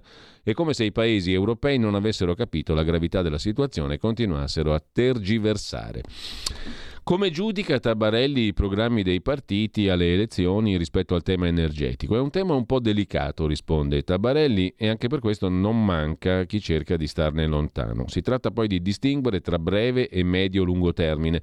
Per quanto riguarda l'aspetto di breve, legato all'emergenza, si può far poco oltre a razionare i consumi o rimettere in funzione le centrali a carbone e spingere il più possibile sulle rinnovabili, cioè trovare alternative al gas. Per quanto concerne il medio-lungo termine, si nota qualche differenza negli schieramenti. A destra si caldeggia il ritorno al nucleare, a sinistra c'è sovrasensibilità alle fonti rinnovabili. Il quadro che emerge per il breve termine sembra dover inevitabilmente avere conseguenze economiche, difficoltà delle imprese e sociali, perché non tutti potranno spendere di più per il riscaldamento, una cosa basilare. La cosa più preoccupante, osserva Tabarelli ancora, il sussidiario.net, è che molte aziende chiuderanno, non solo le fabbriche che consumano più energia, le energivore, ma anche quelle più piccole legate alla ristorazione, all'ospitalità e altri comparti. Del resto l'energia è importantissima e lo shock cui ci troviamo di fronte comporterà inevitabilmente la distruzione di domanda e di posti di lavoro, l'arrivo insomma di una recessione, ma di questi temi eh, non fa bello parlare in campagna elettorale evidentemente. Rispetto a shock che abbiamo vissuto di recente, come lo scoppio della pandemia, Interloquisce ancora Lorenzo Torrisi per sussidiario.net a colloquio con Davide Tabarelli, presidente Nomisma Energia. L'inverno arriva alcuni mesi dopo l'inizio della guerra in Ucraina, sembra quasi che non si sia usato bene il tempo che c'era a disposizione. Sì, risponde Tabarelli e conclude, si poteva fare di più sulla sicurezza del nostro sistema energetico, per esempio aumentare la produzione nazionale di gas, il numero di rigassificatori, gli impianti con rinnovabili. Adesso è tardi, speriamo almeno di far tesoro di questa brutta esperienza. Per quanto concerne la Francia e la Libia, ve lo segnalo solo perché non abbiamo il tempo per andarci dentro troppo, ma comunque c'è un bell'articolo su insideover.com a firma di Alessandro Scipione sul fatto che la Francia non ha alcuna intenzione di mollare la Libia 11 anni dopo aver fatto fuori Gheddafi e bombardato il paese. Il portavoce dell'attuale governo libico di unità nazionale, Mohamed Hamouda, lo ha detto apertamente. La Francia sta investendo 50 volte più dell'Italia nel settore delle fonti rinnovabili di energia in Libia. Il dibattito sulla Libia in Italia verte quasi esclusivamente sulla questione migranti, scrive ancora Alessandro Scipione su insideover.com. Eppure siamo i primi importatori del petrolio libico, un greggio leggero, puro, richiesto, a basso contenuto di zolfo, ottimo per la raffinazione. Importiamo anche gas naturale, 3-4 miliardi di metri cubi all'anno, meno della metà rispetto ai 9,4 miliardi di metri cubi del periodo antecedente all'intervento militare contro Gheddafi 11 anni fa. Sviluppare l'energia detta pulita in Libia significherebbe liberare quantità di gas per l'Italia, ma se l'instabilità politica e la mancanza di sicurezza frenano gli investimenti italiani, la Francia sta sfruttando la situazione a suo vantaggio. Incoraggiamo le aziende italiane a investire nelle energie da fonti rinnovabili come ha fatto Total, che sta realizzando un impianto a energia solare di 500 MW, ha detto il portavoce ufficiale del governo libico in occasione di una conferenza stampa del 26 luglio scorso al Senato italiano. Per la verità, anche Leni aveva un altro progetto. Stava pianificando una centrale solare a Rubiana, deserto libico, con la capacità di 10 megawatt, ha detto il portavoce del governo libico. Tuttavia, la Francia, se stiamo a questi numeri, batte l'Italia 500 a 10. Ovviamente era una provocazione quella del portavoce libico. Anche Ansaldo sarebbe in grado di aumentare la produzione elettrica libica. Sta di fatto che la Francia sta coltivando sensibilmente i suoi interessi in Libia. Per quanto riguarda invece le deportazioni in Russia e le accuse di deportazioni in Siberia, di adozioni forzate da parte della Russia, secondo il Servizio federale per la migrazione, negli ultimi due anni sono venute in Siberia e nell'estremo oriente 70.000 persone, di cui oltre 29.000 dall'Ucraina. Dal 2014 sono arrivati in Russia più di 150.000 ucraini. Questo è quanto ha scritto l'agenzia russa TASS. Il 16 febbraio 2016 eh, ai rifugiati ucraini verrà offerto di stabilirsi in Siberia, nell'estremo oriente, dice la TASS di sei anni fa. Sembra assurdo, commenta insideover.com, specie dopo le accuse di dispotismo e tirannia lanciate dall'Ucraina e dal resto del mondo alla Federazione russa, eppure la Russia è stata la meta battuta da migliaia di migranti ucraini fino a tempi non sospetti, fino a molto prima della guerra di oggi, tendenza confermata da un rapporto pubblicato nel 2020 dall'Agenzia dello Stato Vaticano Migrants and Refugees Section. Nel 2019, scriveva eh, il Vaticano, la Russia ha accolto 98.000 migranti, quasi il doppio rispetto all'anno precedente, i flussi maggiori da Armenia e Ucraina. Una settimana prima della guerra, Ali Azira scriveva che al 2018 3 milioni di ucraini vivono in territorio russo, territorio che misura 17 milioni di chilometri quadrati, di cui 13 milioni sono Siberia. Va da sé che di fronte a un'area così vasta, Mosca cerchi di realizzare poli industriali e residenziali in zone disabitate. La Siberia non è solo terre selvagge e clima rigido, lì si concentrano grossi giacimenti minerari ed è lì che fra 2013 e 2020 il Cremlino avrebbe avviato un piano esplorativo per trovare nuovi filoni di uranio. Insomma, non è proprio una roba da deportazione staliniana andare a vivere in Siberia, era anche un investimento, una scelta di vita fatta da ucraini prima della guerra. Francesca Salvatore invece si occupa di Dugin, sempre su Inside Over, e mm, parte da una considerazione. Intanto Dugin non è affatto popolare in Russia, anzi è un personaggio semisconosciuto, è un ideologo dell'eurasianismo colto, istruito, a suo modo raffinato, contrariamente a, quanti, a quanto molti pensano, ha un'influenza molto limitata all'interno della corte di Putin. Se ne fosse stato davvero l'ideologo sarebbe stato più protetto, così non è stato. Nel cerchio magico del leader russo ci sono persone molto più pragmatiche di di Dugin, che apprezzano il potere politico e il denaro sopra le visioni mistico-filosofiche alla Dugin. Ciò che rende Dugin rilevante però è la misura dell'influenza e del supporto di cui gode presso l'esercito russo. Se la Russia post-Putin prendesse una brusca svolta a destra, le idee di Dugin potrebbero essere la perfetta giustificazione per una rinnovata spinta in direzione occidentale. Dioghin non è popolare e neanche un simbolo in Russia. Noto a chi è familiare con le vicende del Cremlino e con la vita di Putin, vale più per l'Occidente che per i russi, soprattutto quelli delle aree periferiche, stessi luoghi da cui proviene la carne da cannone putiniana. Questo può avvalorare la tesi di una matrice ucraino-occidentale che ha usato Dugin per dare un messaggio a Putin. Lo stile è mafioso il metodo è da ABC del terrorista, il contenuto è prendo la tua dottrina e la faccio saltare in aria. Nel clima da regola del sospetto anche l'ipotesi false flag è al vaglio degli analisti, ma la domanda resta la stessa. Cui prodest l'attentato? Un'ipotesi che si fa strada in queste ore è che l'attentato alla famiglia Dugin possa essere utile a Putin per screditare Kiev del resto, alcuni deputati del partito russo di centrosinistra Russia Giusta in queste settimane hanno presentato alla Duma un disegno di legge che prevede il riconoscimento dell'Ucraina come Stato terrorista e la confisca dei beni dei suoi cittadini a favore di Mosca e l'attentato a Dugin potrebbe tornare utile per accelerare il processo, l'attentato in cui è stata ammazzata la figlia di Dugin. Anche in questo caso però occorre fare riflessioni.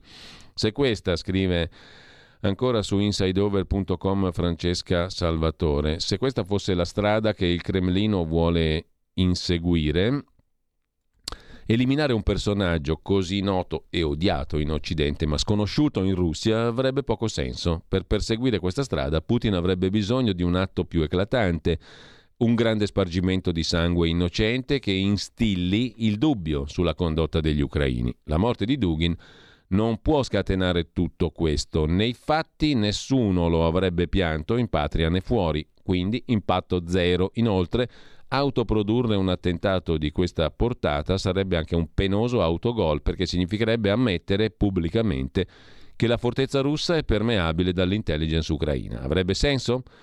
Maggiore possibilità potrebbe avere la pista interna, quella delle serpi in seno, che da mesi è il nemico numero uno di Putin. Dal partito contro la guerra agli ambiziosi doppio giochisti, colpire Putin è l'equivalente della testa di cavallo nel letto di Volzn Il Padrino. Un avvertimento.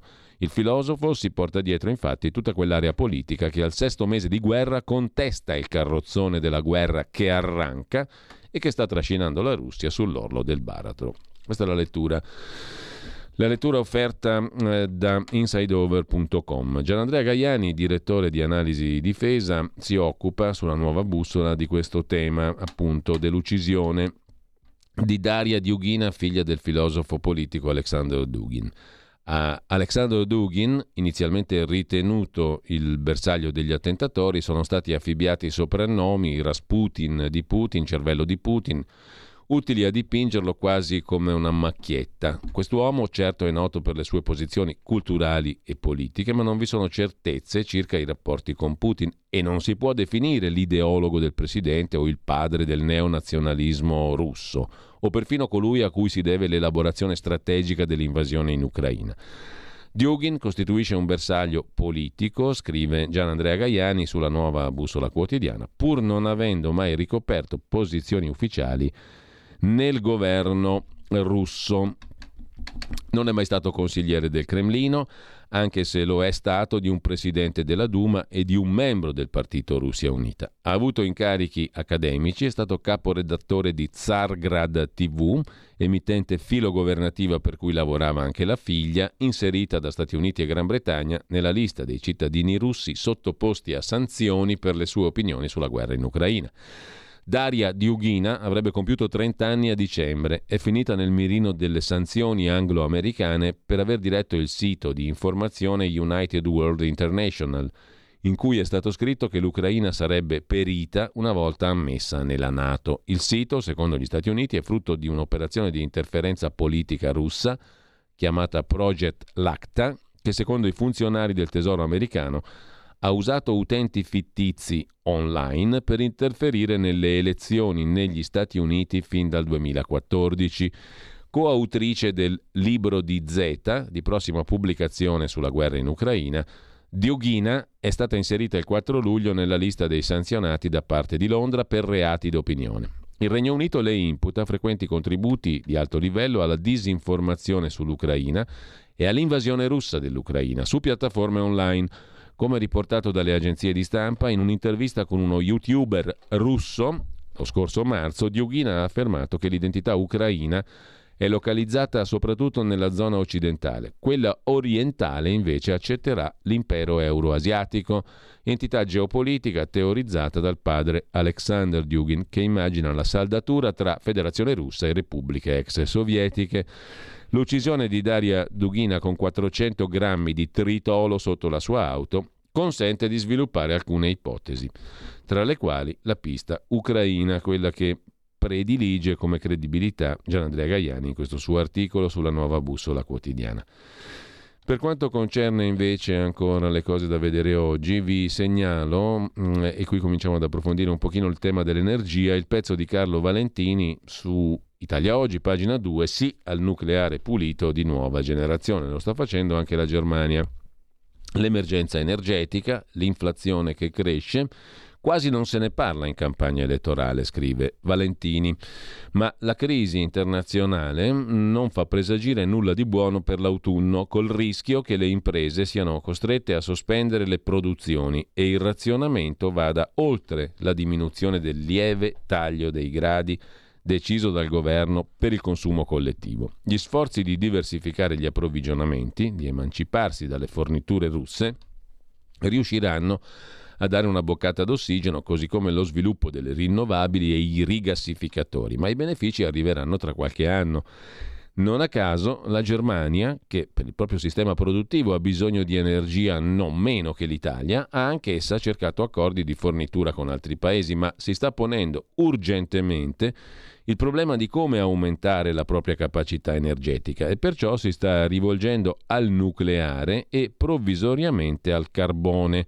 L'Italia, scrive Carlo Valentini su Italia Oggi, può risultare favorita sulle rinnovabili, ma sbaglia a puntare le sue carte sull'import di gas, perché questi paesi sono in equilibrio politico precario dai quali si importa gas e molti contratti possono risultare aleatori, anche per l'alto costo che gli acquisti comportano. Rifiutare per motivi ideologici ogni discussione sul nucleare pulito di ultima generazione, così come contrastare inculcando paure antiscientifiche L'estrazione di gas dal sottosuolo e l'avvio dei rigassificatori significa andare verso un futuro di penuria energetica rispetto alla quale tutti saremo chiamati a fare i conti. Bisogna quindi affrontare il problema, conclude Valentini, delle fonti di approvvigionamento e non solo cercare di tappare le falle. La faccenda energetica va affrontata con decisione. impedendo che si trasformi in un salasso e cercando quell'autonomia che potrebbe rappresentare davvero la svolta per il Paese. Forse i fondi del PNRR, scrive Valentini, pagina 2 di Italia Oggi, sarebbero assai più fruttuosi se investiti in questa direzione, anziché nelle pure encomiabili piste ciclabili di molti comuni. Su avvenire, come abbiamo visto prima, Raul Caruso ci invita a riflettere invece sul fatto che se si sceglie il nucleare occorre l'uranio e le chiavi del mercato sono sempre di più nelle mani di Putin. La dipendenza dell'Occidente rispetto alle importazioni da Mosca ha fatto finora escludere le risorse naturali per le centrali dai pacchetti di sanzioni per l'invasione dell'Ucraina. Più estrazioni e prezzi in calo. Ora agli Stati Uniti conviene importare. L'azienda di Stato russa Rosatom è azionista in una miniera in Wyoming, negli States. E scrive a pagina 3 di Avvenire oggi Raul Caruso, la recrudescenza della guerra tra Russia e Ucraina ha riportato l'attenzione sul tema del nucleare. Da un lato la dipendenza dal gas russo in molti paesi, tra cui l'Italia, ha rinvigorito le opinioni a favore di investimenti pubblici in centrali nucleari per produrre energia elettrica. Dall'altro lato la guerra ha riportato a galla incubi del passato sul conflitto nucleare. Questi due piani si intersecano quando leggiamo di attacchi e combattimenti nei pressi di centrali come Zaporizhia.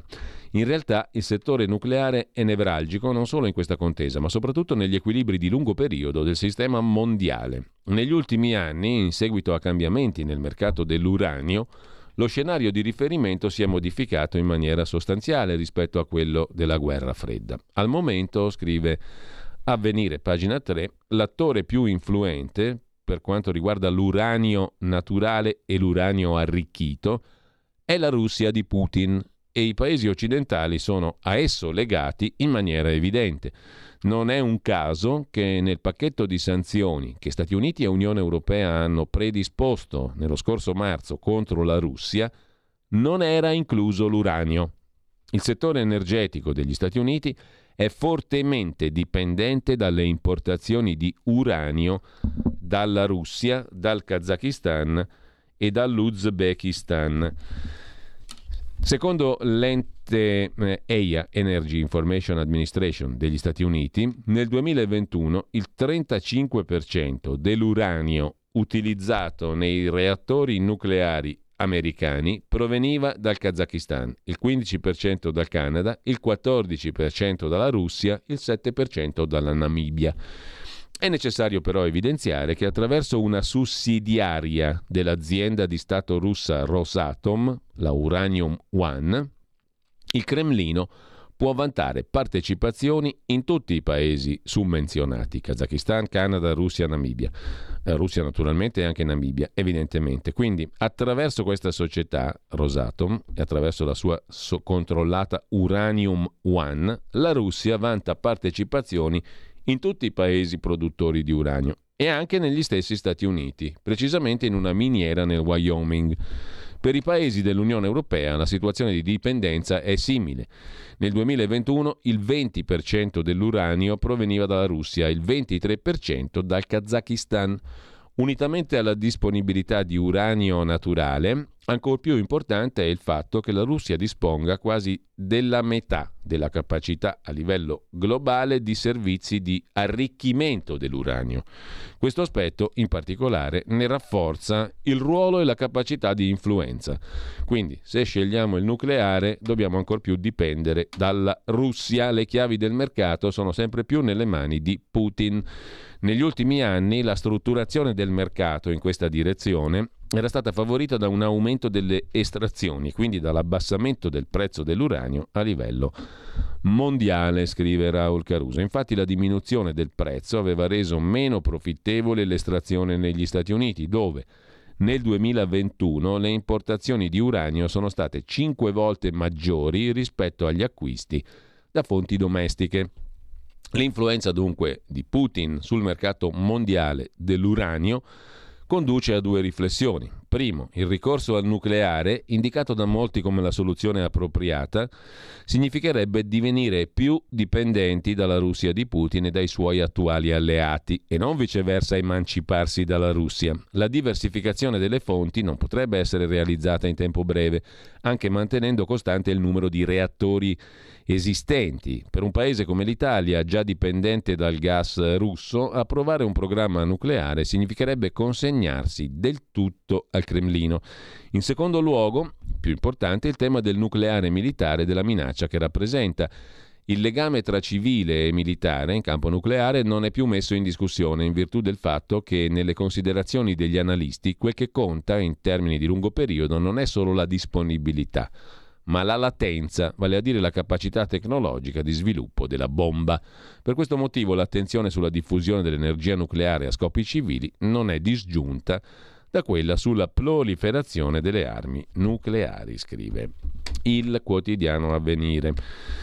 Sul tema dell'energia torniamo tra poco perché sono le 9.03 ed è ora di ascoltare questo secondo brano musicale, pianista, ve lo ripeto, Bruno Fontaine, l'abbiamo scoperto eh, tramite il compleanno di Debussy di cui pure è interprete, interprete straordinario, il pianista francese, anche di ragtime. Sentite che bellezza questo American Beauty di Joseph Lamb. Credo sia un gioiello musicale straordinario con Scott Joplin e con James Sylvester Scott. Joseph Lamb fa parte della cosiddetta triade dei grandi compositori dell'inizio del ragtime. È l'unico non afroamericano, non nero, in quanto di discendenza irlandese. Joseph Lamb, ha scritto Gildo De Stefano nel suo libro Ragtime, Jazz e dintorni, Joseph Lamb forse il più curioso, il più puro dei compositori di ragtime classico. Era un bianco di Brooklyn che non mise mai piede nella vallata del Mississippi culla del ragtime e nonostante ciò riuscì ad acquisire lo stile di Joplin che poi conobbe solo nel 1907.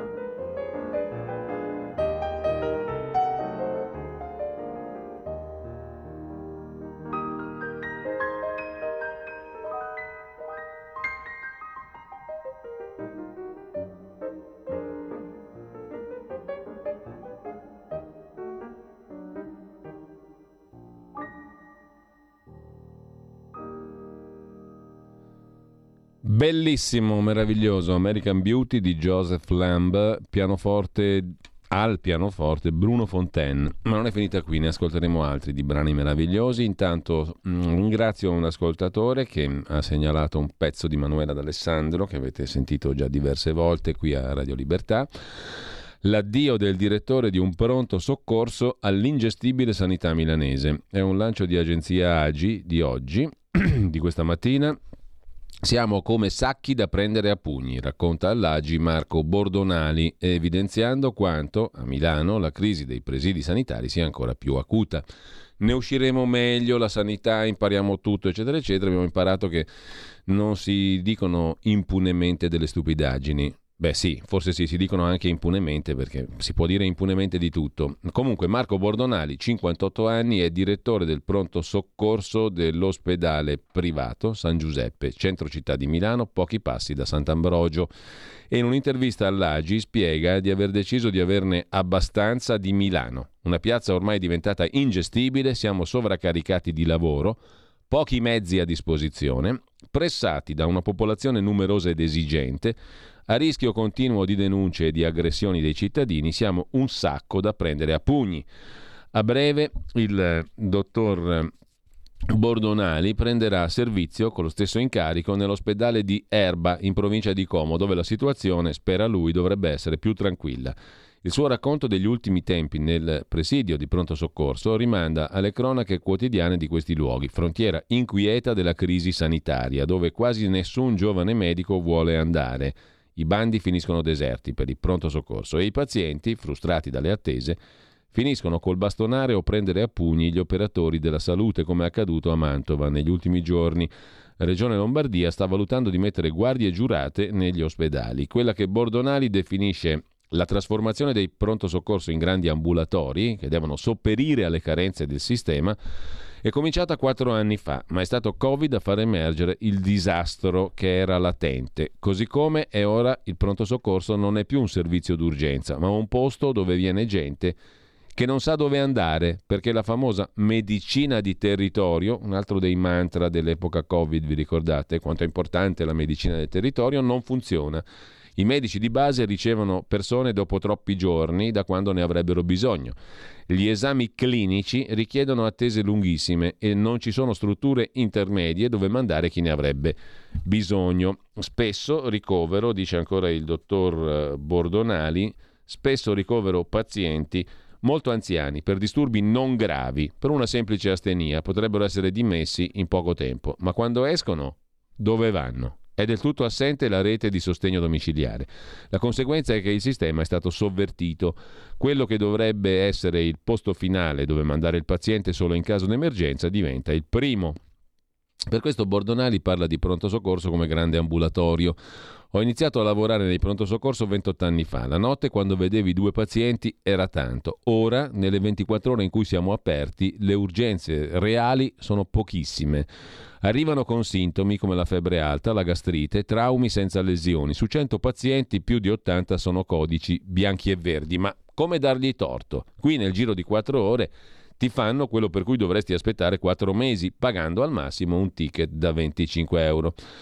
Fa un esempio recente il dottor Bordonali della sua vita in corsia. Nei giorni del grande caldo le ambulanze non scaricavano le persone perché per loro non c'era posto nell'ospedale già intasato e quindi si creava un braccio di ferro tra noi e la centrale operativa che aveva bisogno di quelle ambulanze rimaste occupate molto più di quanto avrebbero dovuto. Il problema però non è tra chi ha più ragione, ma nel sistema che non funziona e così vediamo la gente sulle barelle per ore anche in periodi non di pandemia. È la normalità. In particolare Milano è una città, prosegue il dottor Bordonali colloquiando con Manuela D'Alessandro sull'agenzia AGI, Agenzia Italia, in particolare Milano è una città dove la gente pretende tutto subito, è abituata a certi ritmi, i contenziosi sono tantissimi, ogni giorno smisto denunce che, anche se infondate, sono una grande seccatura. Gli ospedali appena ricevono denunce, prima cosa denunciano il medico senza cercare di capire. Ho lavorato cinque anni in un pronto soccorso a Parigi, lì è difficilissimo che un medico venga denunciato. Nonostante i media mostrino spesso le immagini del caos nei pronto soccorso, non cambia nulla, dice ancora Bordonali, chiacchierando con l'agenzia Agi. Nei pronto soccorso non cambia nulla perché per risolvere la questione bisognerebbe mettere le mani su tutto. In Lombardia una volta c'erano ASL gestite da direttori scelti dalla politica. Poi le ASL sono state fatte diventare aziende che però non hanno autonomia perché la regione dipende dallo Stato e ognuno deve dimostrare di far bene non perdendo soldi. E invece è ovvio che la sanità sia in perdita o provi a rivedere i consumi, per esempio toccando i medici di base che costano tanto e rendono poco, oppure l'unico futuro possibile è quello delle assicurazioni private, tanto la sanità più bella del mondo non esiste più da un bel po'. Secondo Bordonali, a parte le eccezioni, di Toscana ed Emilia-Romagna, la situazione è simile in tutte le regioni, ma in Lombardia c'è un aggravante, la scarsità di strutture rispetto alla popolazione. Le giornate di lavoro prevedono, se va bene, sei ore di sonno e il resto è dedicato al lavoro. Un lavoro che amo, ma adesso siamo diventati un sacco da prendere a cazzotti. È colpa nostra di tutto, devi alzare muri di protezione, sei prevenuto su qualsiasi cosa. La prima cosa che pensi al mattino quando ti alzi è dove mi vogliono fregare oggi. Così la mette l'agenzia Agi. È un allarme da tenere in considerazione. Poi è un punto di vista forse estremo, comunque da tenere in considerazione tutti gli argomenti che fornisce il dottor Bordonali. Intanto torniamo brevemente al caso del, del, gas e dell'energia. Su Repubblica, dicevamo prima, c'è un articolo, pagina 11, sul fatto che bene o male, per il prossimo inverno, cioè dopo il voto, tranquilli, prima si vota belli tranquilli e tutti fiduciosi su tutte le proposte meravigliose che abbiamo davanti, dopodiché ci arriva la mazzolata nelle ginocchia, nei denti, in faccia e sul coppino, eh, ovvero il razionamento dell'energia, razionare i consumi di famiglie e imprese. Tutta Europa, scrive Repubblica, si sta attrezzando verso questa che sembra l'unica soluzione praticabile per il prossimo inverno. Una scelta che avrebbe anche il vantaggio di abbassare la domanda di metano, mandando così al mercato un segnale per la riduzione dei prezzi.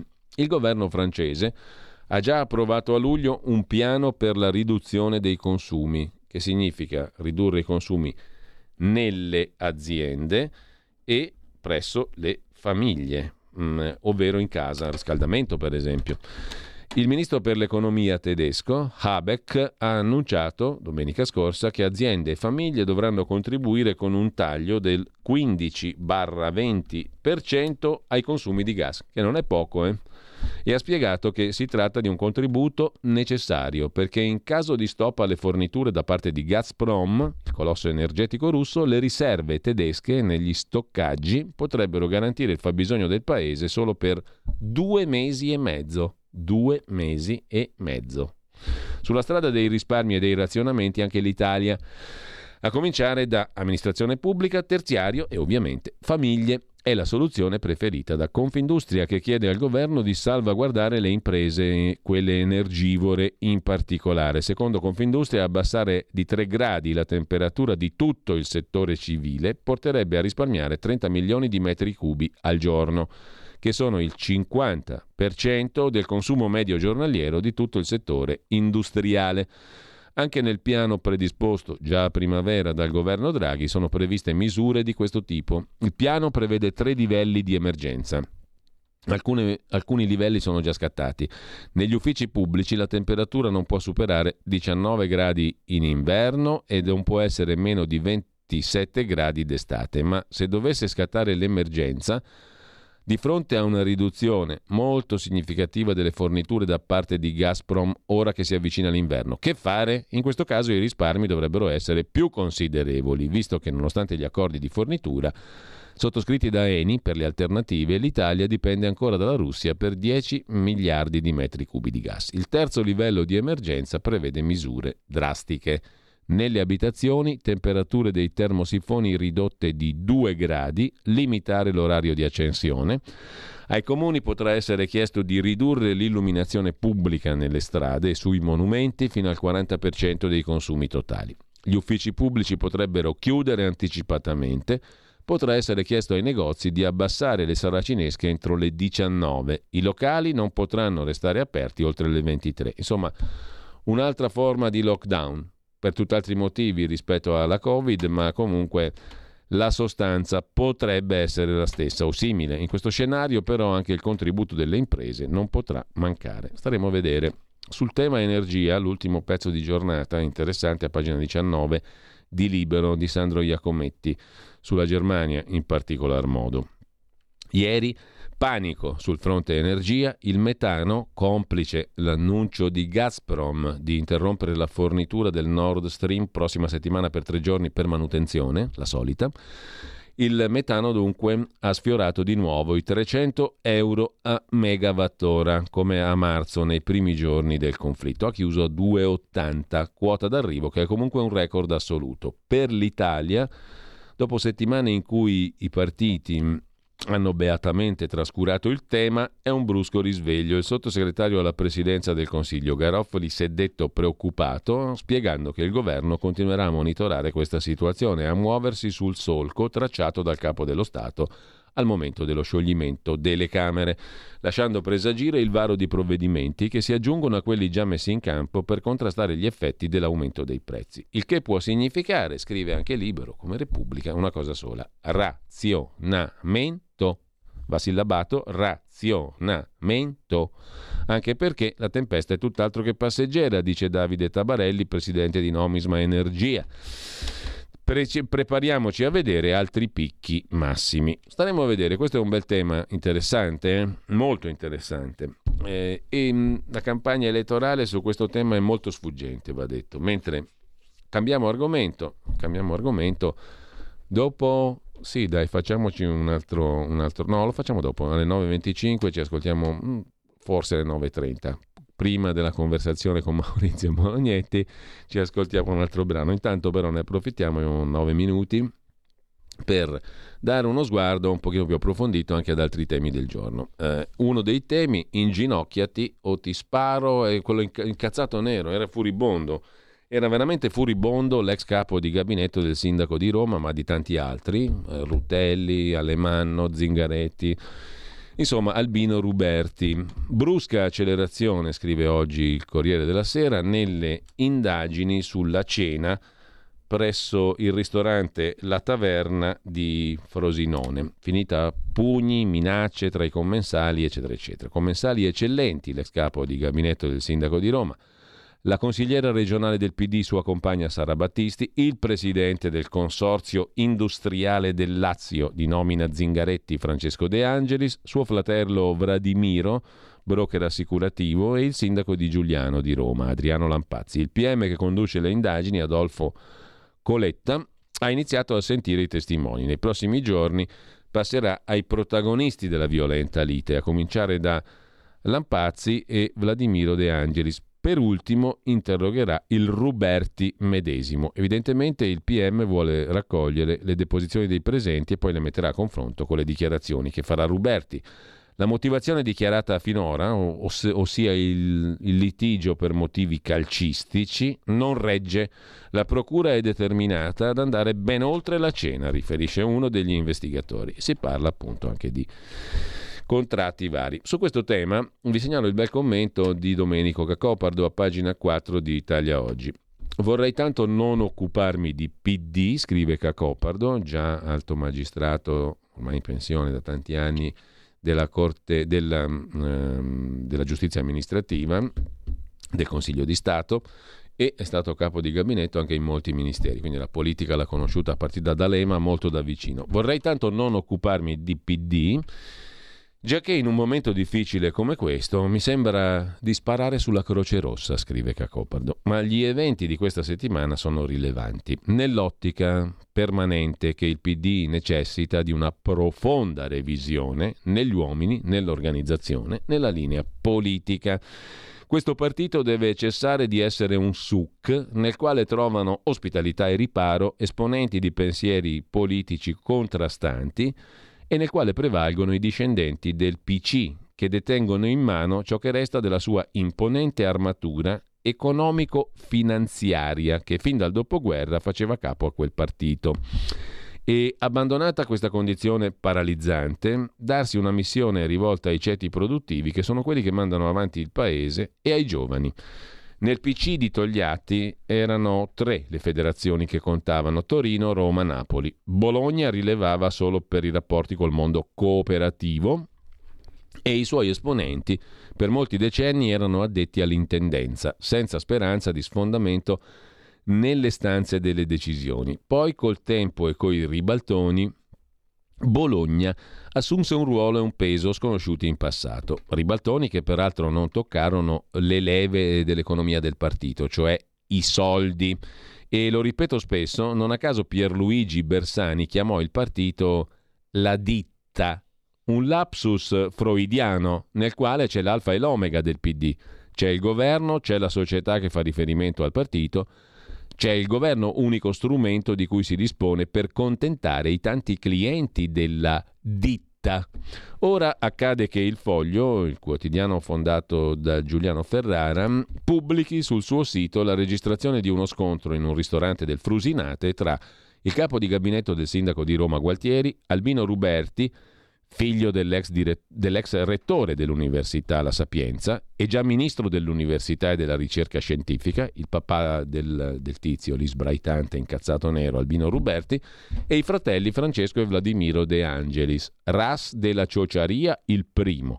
Ex parlamentare europeo, oggi presidente del Consorzio Industriale del Lazio, la più potente macchina di potere della regione, alla luce del ruolo cruciale che deve svolgere nell'attuare il PNRR, questo è Francesco De Angelis, mentre il secondo, Vladimiro, è l'influente fratellino che nel sistema svolge un ruolo essenziale per il controllo del partito e del territorio. A un certo punto, durante una cena, abbondantemente innaffiata da vini locali, scoppia una lite tra il Ruberti e i fratelli De Angelis, i due trascendono finché proprio il capo di gabinetto ordina al De Angelis Francesco di inginocchiarsi, minacciando in caso contrario di ammazzarlo. A quel punto lo scontro viene interrotto dalla compagna di Ruberti, Sara Battisti, consigliera regionale, già nello staff di De Angelis in Europa. Il partito tace, l'episodio viene reso noto, l'alibi è pronto, un litigio calcistico dovuto alle fedi laziale e romanista dei contendenti. Ci casca nessuno, anche se il PD romanesco non si schioda dalla favola calcistica. Sono questioni di affari i cui termini sono sconosciuti e lo rimarranno finché un'improbabile gola profonda non rivelerà qualcosa. Il foglio indica tra le questioni che avrebbero provocato la lite polizze assicurative sulla sanità in particolare. Argomento laterale e tabù a Roma visto che il Campidoglio, scrive Domenico Cacopardo su Italia Oggi, si è da tempo dotato di una propria società assicurativa per rendere il meccanismo opaco e sostanzialmente sottratto al sindacato del Consiglio Comunale. Ma questa è storia. Ciò che sarebbe interessante verificare, in modo da rendere chiaro il meccanismo, quanti agenti dell'Unipol nel territorio italiano siano iscritti al PD e ne siano fiancheggiatori. Il risultato avrebbe un impatto molto positivo sulla realtà politica nazionale, sia se dimostrasse una osmosi tra partito e assicurazione, che nel caso opposto, che smentirebbe ogni sospetto.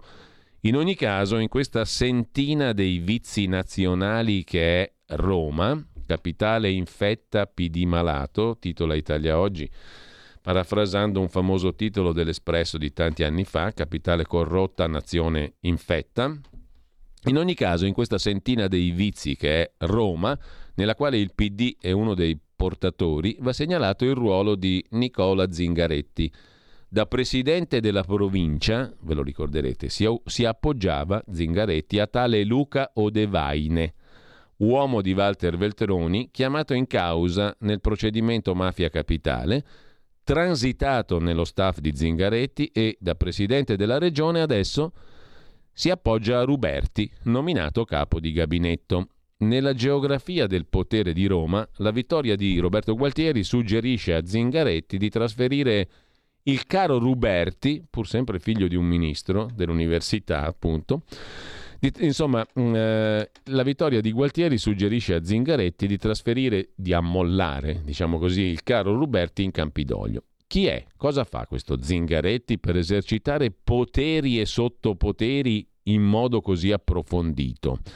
Ci rimane un altro spicchio di realtà piddina. Il capolista designato per la Camera, circoscrizione Lucania, Raffaele La Regina, 29 anni, impallinato prima della chiusura delle liste per due episodi. Ma di questo parliamo tra poco, anche tra le altre cose, con Maurizio Bolognetti. Dopo la pausa e dopo un altro brano musicale, godetevelo, ascoltatevelo e poi mi sappiate dire anche via WhatsApp. Avete ascoltato la rassegna stampa.